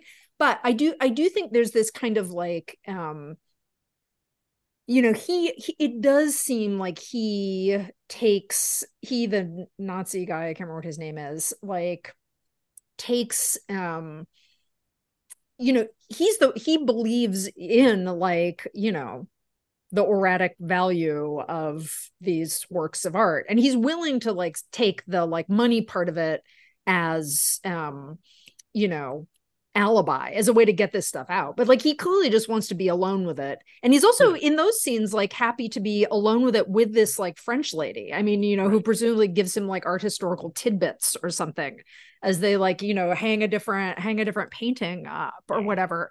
Um but you know like i think this is like the kind of like it uh so so in some ways you know i feel like there's a way in which this is a movie i mean like frankenheimer made tv shows right? I mean wasn't he like a tv director before he was a, a film director? But in some ways this is a movie that like definitely is like part of its concern is with like the art status of movies. Right. and it might be that like an american movie the plane the planes are going over again. It might be that like an american movie is not supposed to be like a jeweled little art house thing you know it's supposed to be something else with burt lancaster doing his own stunts and like shit blowing up. And it might be that you know like the the movie claims that for like the human right? You know like that's that's the the human side. But what's crazy about that ending is exactly that like you know, I think the, the it's hard to tell what Labiche's motivation is throughout, right? Because like he's the one who's like, let's not do this stupid risky thing. You know, he's the one who seems to have the bigger historical picture in mind. You know, the allies are coming in. Like there is no reason to keep doing this stuff. Um, and then I wonder, like, you know, is it the sort of like he turns to, you know, like I'm thinking about him rolling down the hill, that crazy oh, scene. Oh, yeah. Again, obviously, actually, Burt Lancaster rolling down quite a steep hill. Um, you know, like he turns to a kind of like automaticity, right? Yeah. You know, like um uh, which is and actually like that i think is sort of what happens in sorcerer 2 with the like um uh uh with the roy scheider character like after everybody else is dead and he's you know like having this like hallucinatory moment he also becomes the automaton you know like who's who himself will be you know he's he's going to carry the box of like nitroglycerin or whatever it is you know like uh anyway i just lost my i lost my train of thought but i think it's i think in the in the train like the the status of the art object is like i think that it's actually quite interesting and whether that like how to think about that alongside the sort of like the dynamic of sabotage right or whether it's really it is like that our you know our own um I don't know. Is it just like our own expectations, like getting sabotaged by the end? Because because I think it's hard not to buy into like I oh God, you know, it would be terrible if we didn't have those Renoirs or whatever. Like you know. Okay. It's, it's funny. One was... person says, one person says, like, don't you have copies of them? And they like yeah. look at him like, um, I was just thinking about getting caught up, you know, ca- caught up in the inertia of the mission, and was thinking back then about Sorcerer, that particular scene right before the sort of trans- full transformation of Scheider into the automaton, where Scheider and Nilo encounter who I presume to be the FARC fighters who also maybe blew up the oil well. And you get this sudden contrast moment of like, oh, okay, in this scene, Roy Scheider and company are the Nazis, and the resistance fighters are the folks that they're about to kill. So, it, it, also thinking back into our conversation about complicity, um, yeah, it, what what am I trying to, th- to say is like when you have that inertia, like the inertia of sabotage, like all you're doing is trying to dismantle. I wonder if it, yes, is it even sabotage at that point because it sort of loses some, or when it loses its political foundation and is just its own inertia, is it even sabotage anymore at that point? Like we the assumption is like when the FARC revolutionaries come out of the jungle, I think their assumption is correct. Like, here's a couple of gringos driving supplies to the oil company, which we desperately need. Like, they get excited when it's like toilet paper, food, medicine. Like, this is stuff we actually need. Mm-hmm. Um, and then again, what's in the crates in both scenes is ultimately useless to the folks who are really uh, right right who are the resistors they don't need nitroglycerin you know they they they can bomb an oil well on their on their own. They need toilet paper and tylenol. The other i mean yeah i think the that ending of the ending of um sorcerer is also i mean it's triply ironic maybe because like Reich, first because roy scheider survives only to be possibly assassinated by these mafia hitmen who've come all the way down to Colombia from New Jersey to take revenge on this guy who didn't even shoot the priest brother of the gangster uh, in the church holdup, which is like an amazing whole scenario. But it's also ironic because uh, uh, somebody we said this before too is that um, the sabotage is done against the oil company uh, it, and the people who work there are all victimized by it. And an amazing scene where the burnt corpses are delivered oh. back to the town. Um, but then when the oil well is reopened because of Scheider's actions, he's greeted as a hero, and everyone's happy. And of course, the irony there is like the oil company is the source of your of your misery here people um, but uh, in uh, the wonderful world of capitalism that we have, it's also the only source of money, employment, right. whatever that these people have. So it's this um, devil's bargain or whatever that they have with the with with the terms of their with, with their um, with capitalism with with international mm-hmm. capitalism, right? Mm-hmm. I had a thought. oh, sorry, Josh, go ahead. No, no, no, Hillary, go for it. No, Josh, you you. well, if you insist. Uh uh I I, I yeah, I, I was just thinking about this um this idea of like turning into the automaton and like kind of a reduction to to a basic form seems to be like maybe pervading like both of the uh, bo- both of the endings of, of these films and i just was thinking like maybe it really is genius how the the like in the train the boxes carrying the art are like the last uh uh like shots of uh, uh, uh, of the art that you see because they do kind of like take the form of like a bill or like a you know like a coffin maybe or or like you know some kind of like you know rectangular mark across the middle which is uh you know emblazoned with like you know uh their supposed value or, or or something like that. But like as the form itself you know it's just like you know it's like they're they're they're just you know commodity boxes or whatever right? They're they're all reduced to some kind of like general equivalent. Uh so you know at the very beginning of the film hillary like you were saying it's like they take this kind of like boutique you know uh appearance but then at the end it's like their true appearance you know is actually revealed at the very end and that is you know the appearance of of the money form right at, at the end. They're just like bills kind of you know stacked along along the edge of the road that that are rejected by uh Burt Lancaster because like you know what is also what is he gonna do? Like you know with those like you know it's not actual like liquid cash that he can like put in his pocket you know as a proletarian. Can't like possibly lift these these boxes to then later you know put them on a market and you know exchange exchange them for cash or something like that. And that yeah and and and, and Bill I think that your connection to um uh to sorcerer is really brilliant too. It's like the the farc rebel rebels like what the you know what are they going to do with weeping nitroglycerin you know nothing? They've you know and they've already committed the act of sabotage too so they don't they don't need it you know? Um right i think that's really i mean josh i think that's really interesting. That's a, that is that's what i was that's the kind of thing i was thinking too like the you know like because it does it does really matter that also like yeah i mean it is just the crates at the end with like the stenciled names and then the and then the quantity. It's just like it is like an account book right?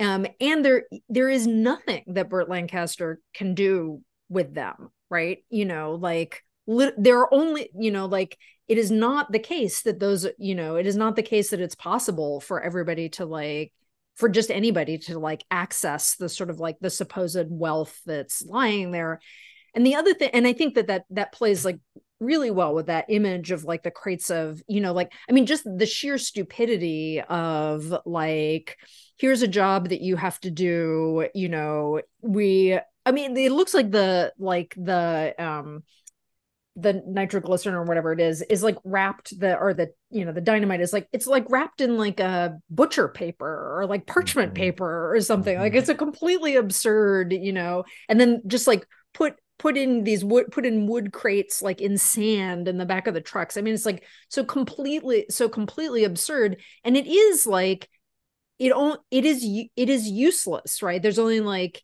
and it's not even actually clear like why the company needs it anyway because yes they need so they need to in order to stop the in order to stop the well they need some kind of explosive.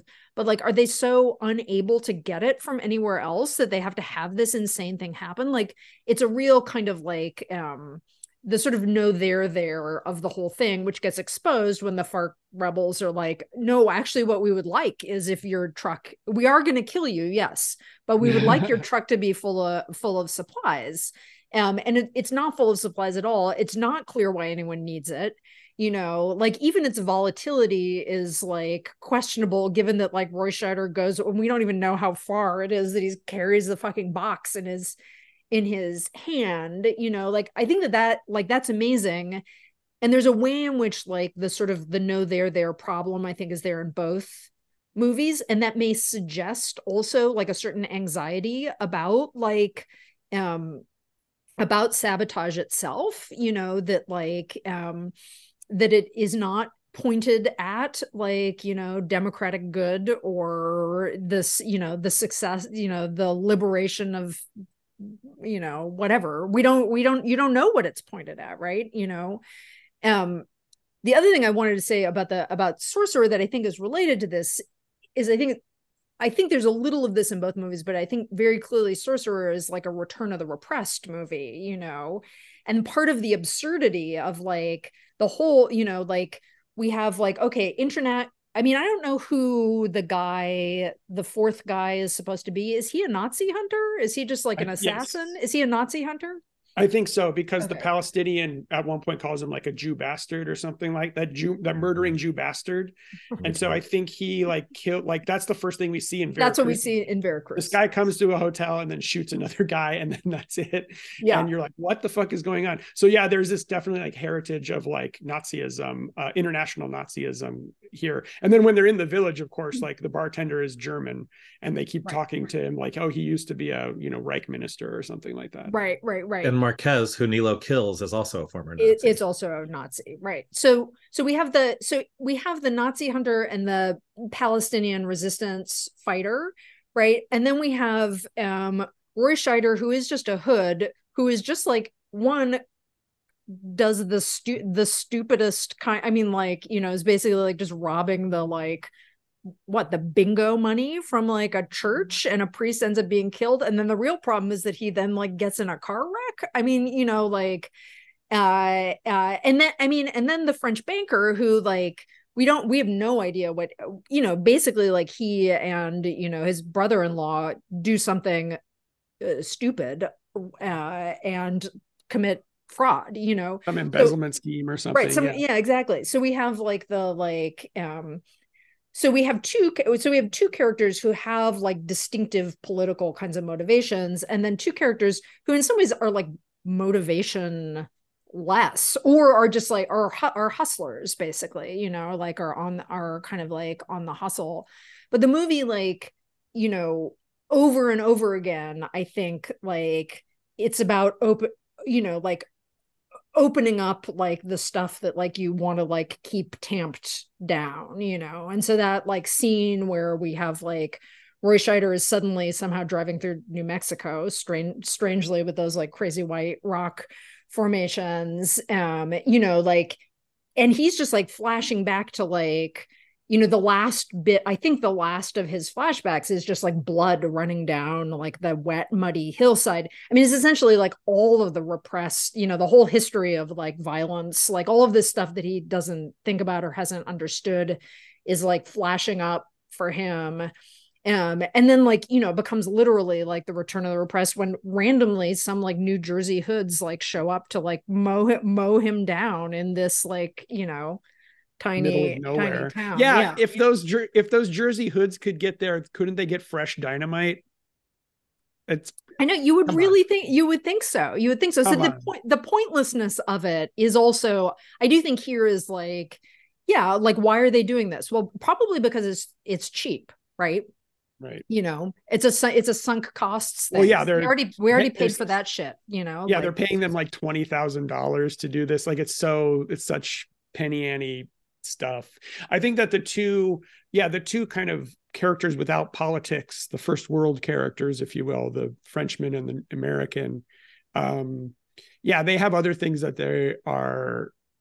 They have like a yeah, like they they they lack a kind of politics, so they have to find some other motivation for their for their actions in a certain way, maybe. But I think uh, just focusing on the Frenchman for a minute, like because he is in this scheme, some kind of embezzlement scheme. He works for the family firm, right?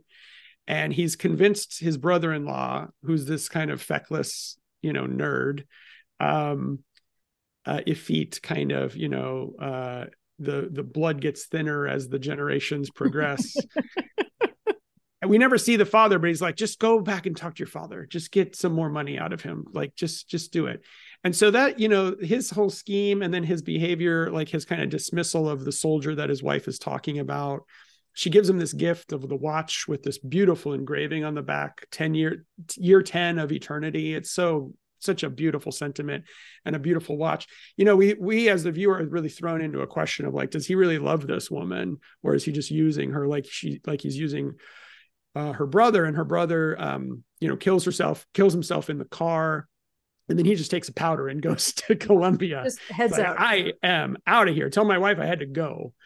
Um, and you know, he is finally, eventually, he is redeemed right before his death because he shows the what you know. He initially tries to sell the watch to get out of Colombia, and it's not expensive enough. So that we, that at that moment we're like, oh, he doesn't really love her, this French bastard uh, but by the end, you know, by the end, he shows the watch to Kassem and he's like, my, my wife gave me that, you know, and it's, it's, it's this time in, in Paris right now. That's what time it is where, you know, basically where my wife is. And I'm going to get to go back there.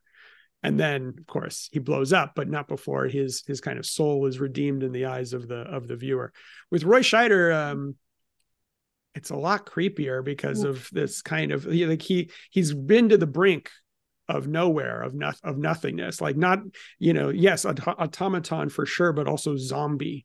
Yeah. just this you know wraith of a man walking through the dark jungle with a box of and but the eh, because it's also unclear it remains unclear by the end.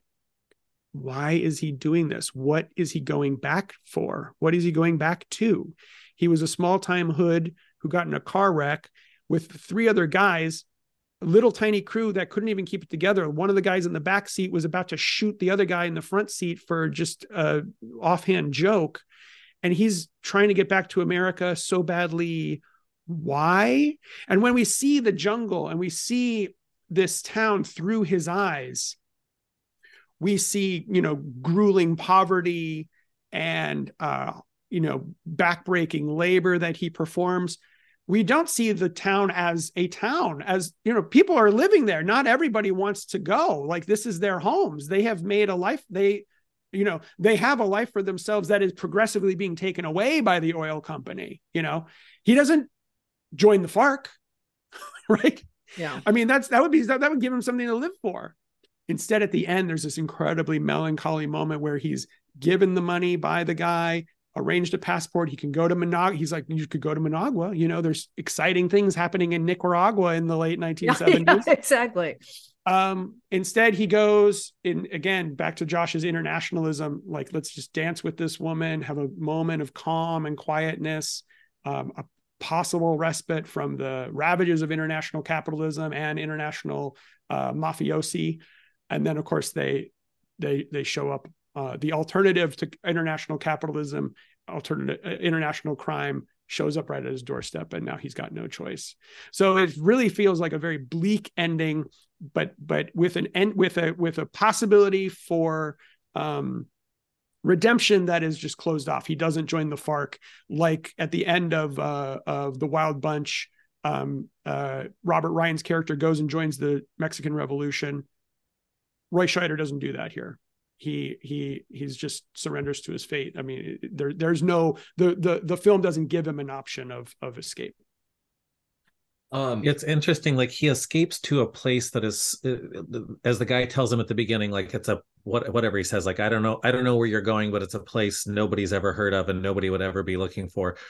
Like there is nowhere else for Roy Scheider to go. There is no more nothing to become. Like he's right. gone to the smallest town in the world. He's become he's shed as much of his identity as he can. By the time he finishes this he you know he's he's an automaton or a walking corpse like um yeah the only place to go is a bullet.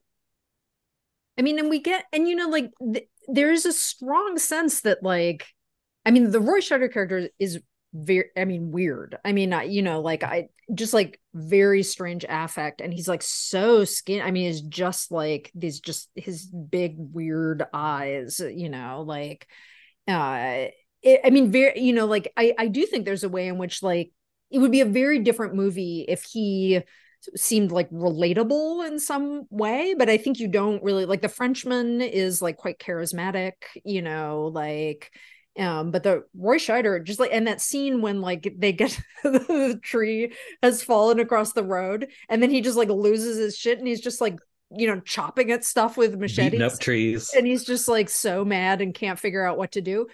Um you know the, i mean and there and i think that so i would be interested to hear what you all thought about that scene because i think it's actually the sort of like the building of the device by the Palestinian guy is actually like I think a really interesting like variant on the like you know mechanical know-how that we see uh it of sabotage um but also like what we see of the world in sorcerer i mean i do like i i am kind of interested in like um you know the flashes of like you know like the the like shaman figure they run into on the road who like laughs at them like calling it source calling it sorcerer the sense of like something in the ju- something in the jungle you know like i mean there's a very obviously like a just like a kind of gross interpretation of that but i think it's a little interesting but but like what we see of the world you know like Elizabeth, New Jersey. It looks like you know people going through empty. I mean, like the bride. The bride is like a you know terrible. Like has clearly like had the shit beaten out of her. Oh yeah, awful. That was there. the black-eyed bride. Oh my the god, black-eyed bride. The priests are just like you know ven- venal, like you know, like they're, they're money. Cha- they're money changers. The, the money changers.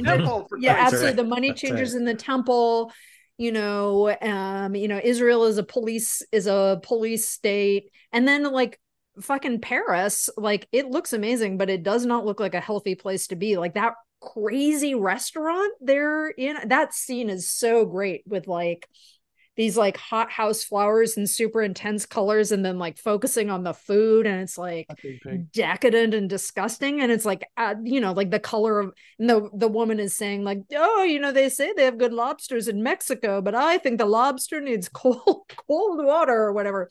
Just like decadent like blood colored food you know like uh I mean there is like a sense that like where do you where do you go in this world?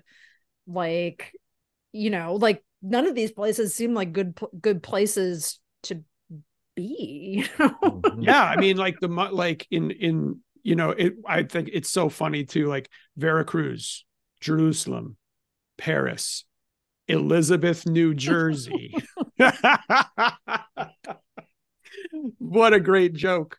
But um, yeah none of them are good places to be and then the only and then like this there's this kind of like i don't know if it's settler colonialist or first world or just practical decision to escape to you know quote unquote the middle of nowhere um, which also doesn't seem like any kind of escape at all the jungle you know especially viewed through the eyes of these like europeans who are just you know you know um, th- thrown down into the middle into the working class and and this you know the uh, a climate where they're not used to and you know all that kind of um uh first worldist kind of views of what South America is probably like and bugs and snakes and all that kind of stuff. Mm-hmm. Um yeah, it they it it is a it is a bleak world that has no kind of nowhere good to go to mm-hmm. whereas like the train it you know I'm i don't know that i don't know that i see it any in any in it any kind of direct allegories to um, korea or vietnam but i definitely see it as still a world war ii film you know 20 years after the fact so with really really rosy colored glasses uh, that overlooks kind of you know some of the nastiness of the 50s and stuff but with a kind of a potential for optimism in what's coming forward in the 60s, but also a deep skepticism of what I mean. That ending is extremely mm. double edged um, for that. So so definitely something a, a, film that's like here's what we definitely don't want is nazis but we're not quite clear on what we do want as leftists yeah. do we want art and culture or do we want the working class you know and and do we have to sacrifice one for the other i mean it's it's interesting in sorcerer that like um I one of the things I like, I mean, they're all I I really really like the movie. I thought you know it's great, like weirdly like um you know uh yeah really just like a great movie but one of the things i like about it is that we see um the french guy and roy scheider um the palestinian guy we see them like at work before before the whole before the explosion you know so we like see what they're doing and like we get this like a real like focus on you know um uh, yeah a real focus on what they're doing as like you know like hard labor brutal labor um but also like all very you know they're all like working they're all doing things that are ultimately going to tend to the destruction of the way in which people are living in the place right. that they're living you know like these kind of like infrastructural and extractive projects but like we we see those guys like whatever we've thought of them before we see them you know in this like mode of like just practical i mean like actually being being good at doing these kind at doing these kinds of jobs that they have to do mm-hmm. i i i just want to say matt i think i i also agree that it's not like an explicit allegory. Like where where's vietnam like in this in this movie? Probably nowhere. But i was also starting to think too like well the vietnam war is also a war where like american gis find themselves on the opposite end of like sabotage or like you know sabotage is like a primary mode of like resistance from um, the nlf and i think that you know maybe maybe in some way some way there is like a kind of ideological work going on in the film that says like you know whatever like the the the the western gi you know or whatever the european like you know soldier can reclaim like uh sabotage for their side for for you know whatever. Um so yeah i i i don't know um possibly but i i do i, I definitely do read it as a as a world war ii film and then hillary something i was thinking about too and i'd be really curious to hear your thoughts on this is uh, what do you think nature or like the concept of nature is doing in Sorcerer, which I think is a little more obvious, maybe, uh, or a little bit more graspable.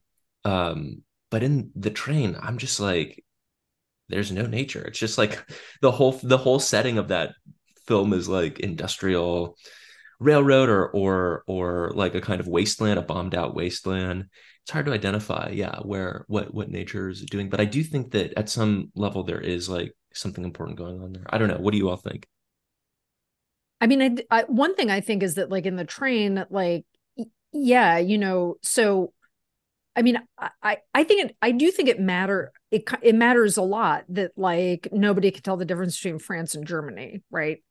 Um i mean and i don't think you know it's hard well i i don't would not want to like say that i have a like a sort of reading of how the you know the film is thinking about like borders or nation in that way. But like you know um the that i mean that's just you know there's something that's like kind of remarkable about that you know like um that you all you need to do is change the signs and you can be anywhere. I mean and that you know obviously like uh that's partly because like that you know the stuff that's called france and the stuff that's called germany has you know consistently not eh, you know had its you know changed over like history or whatever um but also yeah i mean there's like no attachment.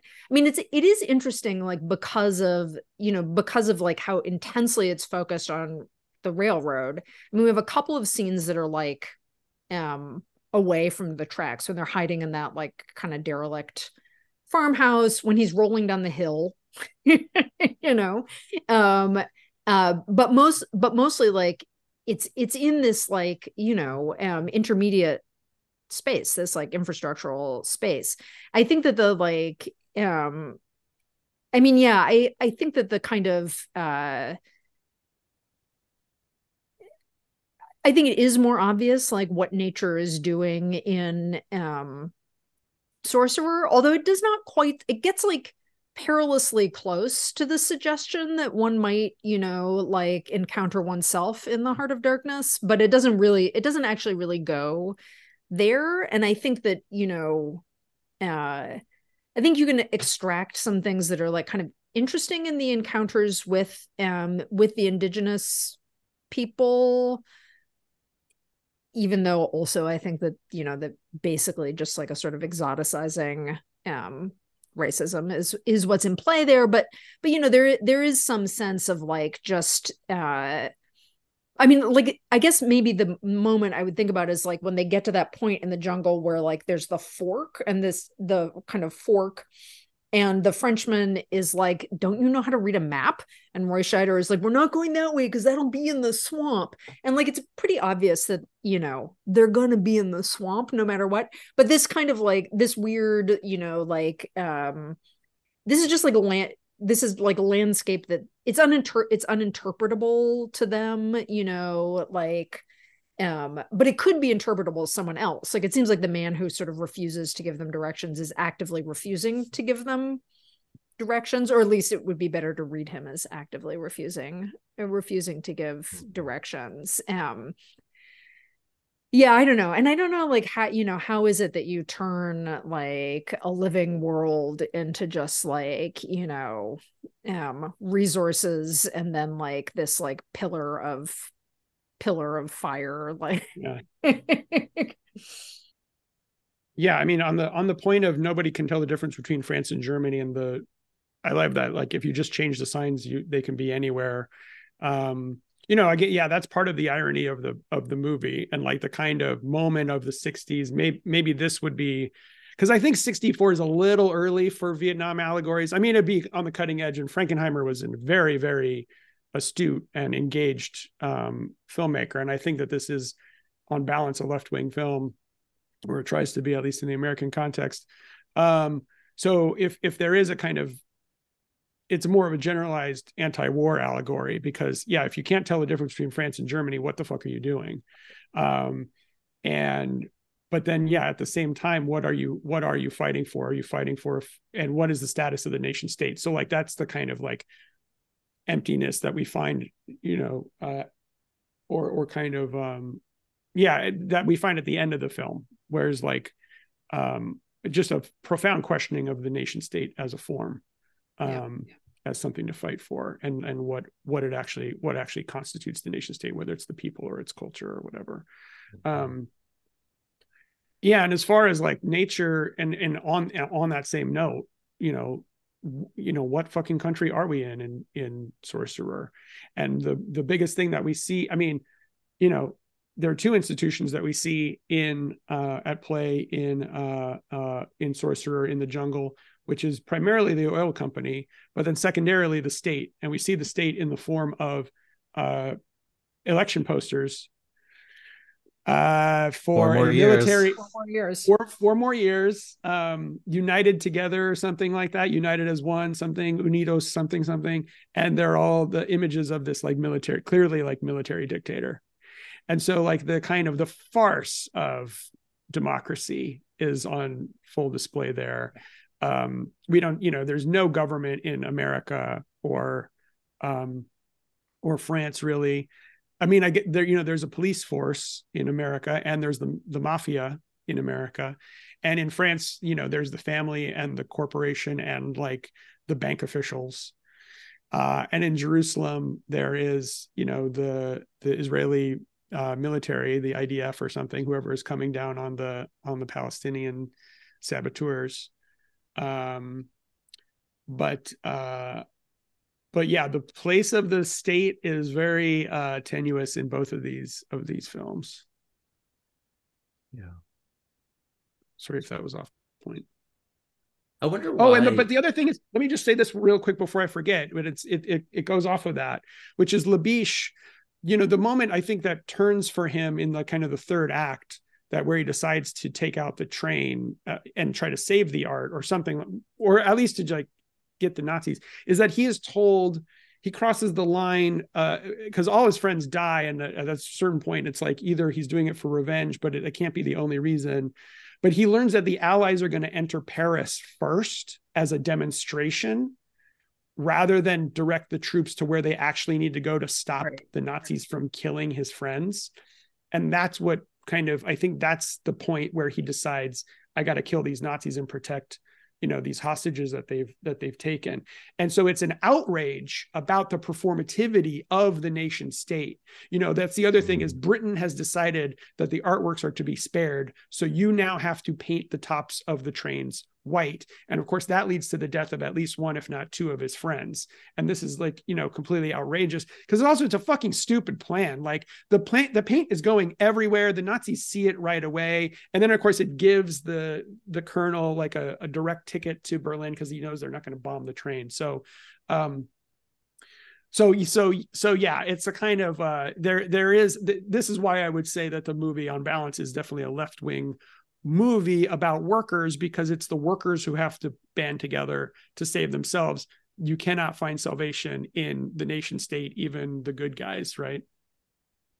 I wanted to ask uh, like two questions. Um, because I'm thinking about the nation state form after this conversation that we've had. And there's also a poster in the train that's like that's in French that says I saw like, that poster. Yeah, I, I wanted that poster. It looks so cool. I did too.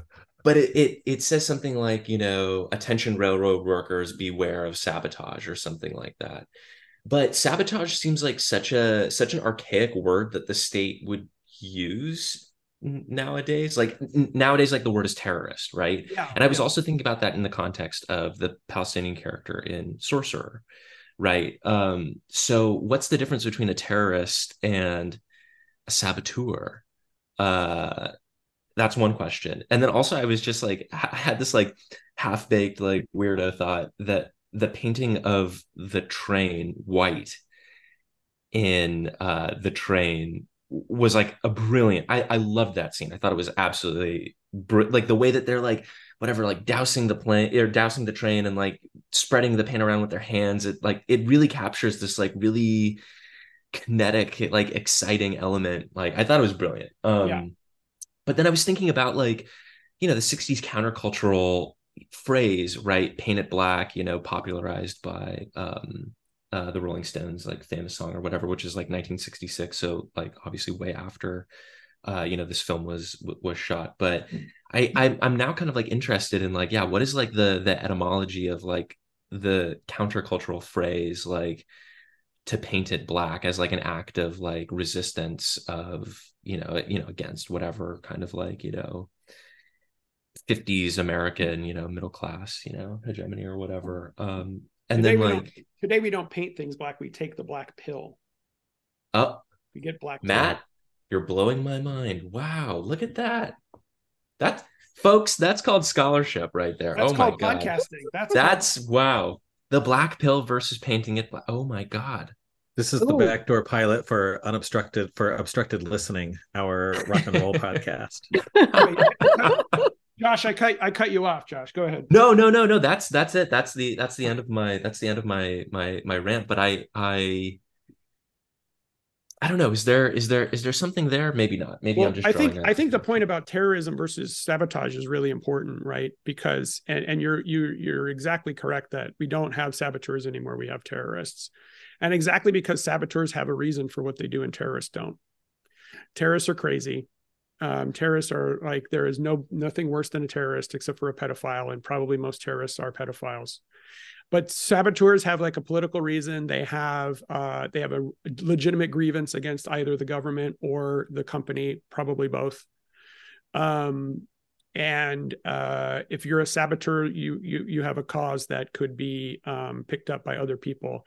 If you're a terrorist you are you know you're meant to be hunted to the ends of the earth. So that's mm-hmm uh, I think that's the big difference, and that's a major terminological shift um, that has been um, accomplished in the last you know 25 years or so, maybe maybe 40, but yeah. Yeah, I mean, I mean for, for sabotage, you have to for sabotage, you have to have an organized labor movement. I mean, as well. So it's like with, there is no sabotage. with technical know-how and the Yeah. terrorist doesn't know anything the terrorist only knows like fear and, Yeah. and spreading terror you know Right, right, right.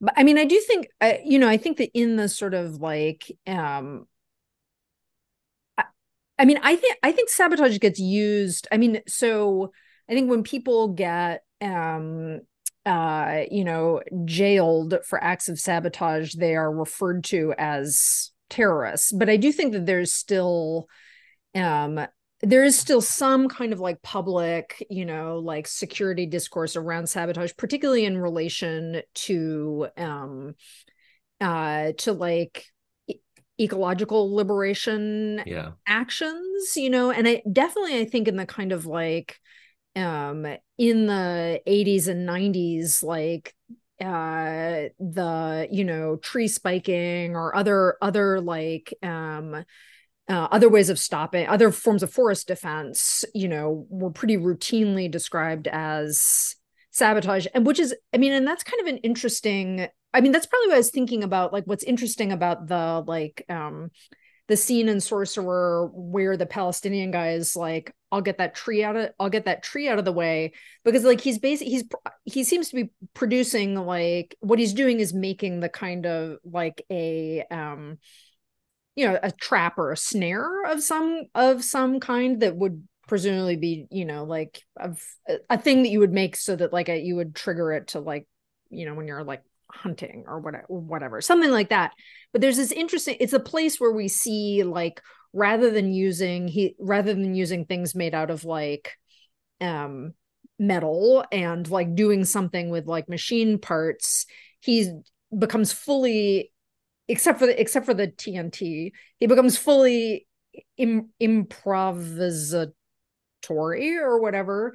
Um you know like and they and i love that mo- the scene of them like they're like whittling away to get like the bran- branches right and imagining that i feel like this speaks to your point about like there's no talking because like uh, how does he communicate to them i know i need you to make i need you to make a better notch in that thing or whatever it is.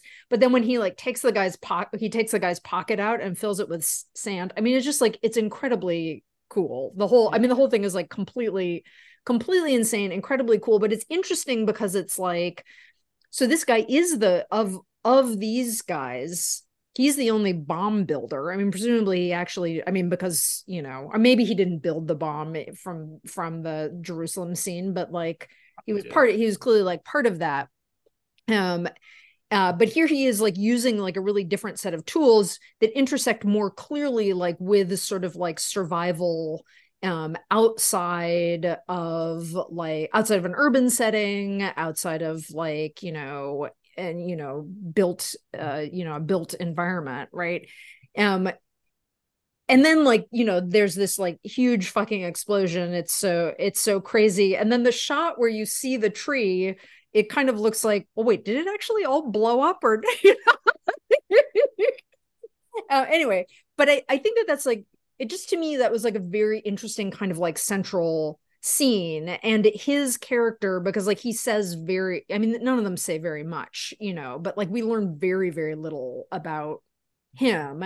And he's like very you know he's like a very expressive um but also um you know uh yeah you know like our sense of his backstory is probably less than our sense of like the roy scheider backstory or the um the banker's backstory um yeah i don't know that Im- that sort of improvisatory scene like in the middle like in relation to like using the jungle itself after roy scheider like loses his shit and is like i'm just i'm just gonna destroy destroy all of this. If i can knock down eight trees he has an incredibly american reaction if i cut down eight trees that will be enough that we can just like drive over this. I I love that scene also because the only I think the only dialogue in that scene is when Kassem says to Nilo, "Turn out your pockets." And he does. And not only does that moment make clear, like, we don't have shit to work with here. The shit we do have to work with is like the pocket. Like, the, Yeah. we work with the nothing that we have. We work with your empty pocket. We work with the jungle. Fantastic scene. yeah great scene I I also would just want to say I think like improvisational know-how is a really cool like phrase or or term or or category or something like that. Uh, Hillary, that you've that you've that you've coined. I, I'm also thinking about like that famous Jasper Bernes uh, essay about logistics. Remember that one in EndNotes? Yeah. Where part of um part of that essay, right, is about like the decline of like working class or proletarian know-how due to a kind of like uh mechanization. Like that plays a huge part, I think, in that in that essay, where it's like you know at least like at some point you know maybe you know during during like you know for what we approximately call fordism or something like that um, there was a kind of intimacy with with knowledge and that sort of produced a, a, kind of sense of how a machine worked even if like capitalist division of labor you know always you know prevents you from seeing the the totality of of the machine or whatever um but i just can't I, I keep thinking too like in this context right like you know 60s and then eventually like you know 1977 or whatever there is like this eventual like deskilling this progressive deskilling of uh like the working class in, in america. And i can't i can't help but think that part of these films are trying to speak to like a fantasy of reclaiming that know-how some in, in some way that like um you know, yeah, these these characters have like have learned something from their really shitty jobs that can apply to uh, a realm called nature or something like that. Like, um, you know, and and and it can apply like outside of the factory in some way, and that you know, there's something like deeply pleasurable about that. There's some kind of fantasy that's activated um that yeah that that work isn't actually so isn't going in such a nihilistic direction maybe um I don't know. Yeah, I, I mean that that takes us back to I I need to go in just like 2 or 3 minutes, but that I think that really nicely takes us back to the sort of the stuff about cooperation that we were saying at the beginning, which seems like very much part of that idea about like I mean that is part of the pleasure of the train is just the idea of like having co- having co- coordinated at this level and like everybody sort of like being in it together and figuring out how to do it against all uh you know like those those pieces um i think yeah uh anyway those things seem to me to fit fit together like some idea about like know how and some idea about like working with others however ambivalent that ends up being in both you know in both movies well, thank you both for letting us launch obstructed viewing. Um, I assume you'll also, I mean, I assume this because we will do it. We'll also put this intro in our obstructed viewing feed. So uh, if you want to see future, hear future episodes, then uh, you can track that down wherever you currently buy your podcasts. Uh, and uh, thank you guys for um, allowing us to uh, ramble on in our usual inimitable style. Yeah, don't try it to was imitate. a pleasure. Don't try to imitate. don't try to imitate what we do. It's no. uh uh yeah um it, it's it's an honor to be your inaugural guests and uh, we look forward to many hundreds of episodes and consistent content uh, weekly from here on out yes just exactly. you wait you'll be up to your ears in in content there're just so so many dishes that you'll have to do that will require all of our uh all, all of our content. Can't we wait. will Maroon listeners, we promise this will not be the last time that we that Matt and Hillary join us for more movie discussion. They'll be back yeah. for more obstructed. You should have more other people besides us as guests, though. I think for I, I don't know. We, I we got to meet some other people first, but that's a great idea, Matt. Yeah, yeah, yeah. We'll we'll work on that. Yeah, Bill, um, write that down. Meet other people. And, I, I did. Yeah. Okay. Uh, and also um, marooned listeners, Matt and I will record an episode soon, you know, and say hi. I, I mean, people have been very sweet about like sending us emails and yeah. saying they uh, miss have, us and we miss you too. We have a running list of things to complain about and yeah. uh, talk about. So um, we'll we'll we'll grind out an episode about about that and then figure out what other science fictional universes we want to delve into. We'll gr- we'll grind out an episode with joy a joyful yeah. grinding. Mm-hmm. Matt, introduce us to the to joyful stump grinding at the beginning of the episode. Joyful podcast grinding seems like a translatable skill.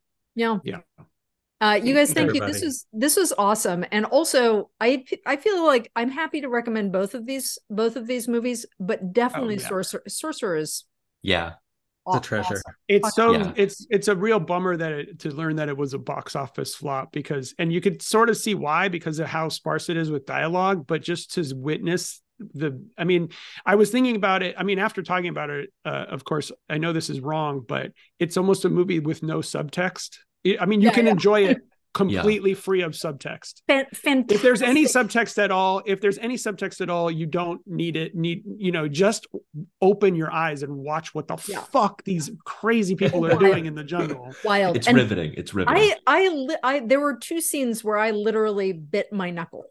You know, Oh, and I'm yeah. like, oh my god, Wow. I'd seen it before and still bit my knuckle. yeah and the okay. train is awesome too, and John Frankenheimer is awesome. Okay, thank you yeah. for listening. Hillary has to go. Bill, Josh, thank you. Bye. Thank you. We'll Bye, everybody. Bye, everyone. Bye, everybody. Bye. Bye.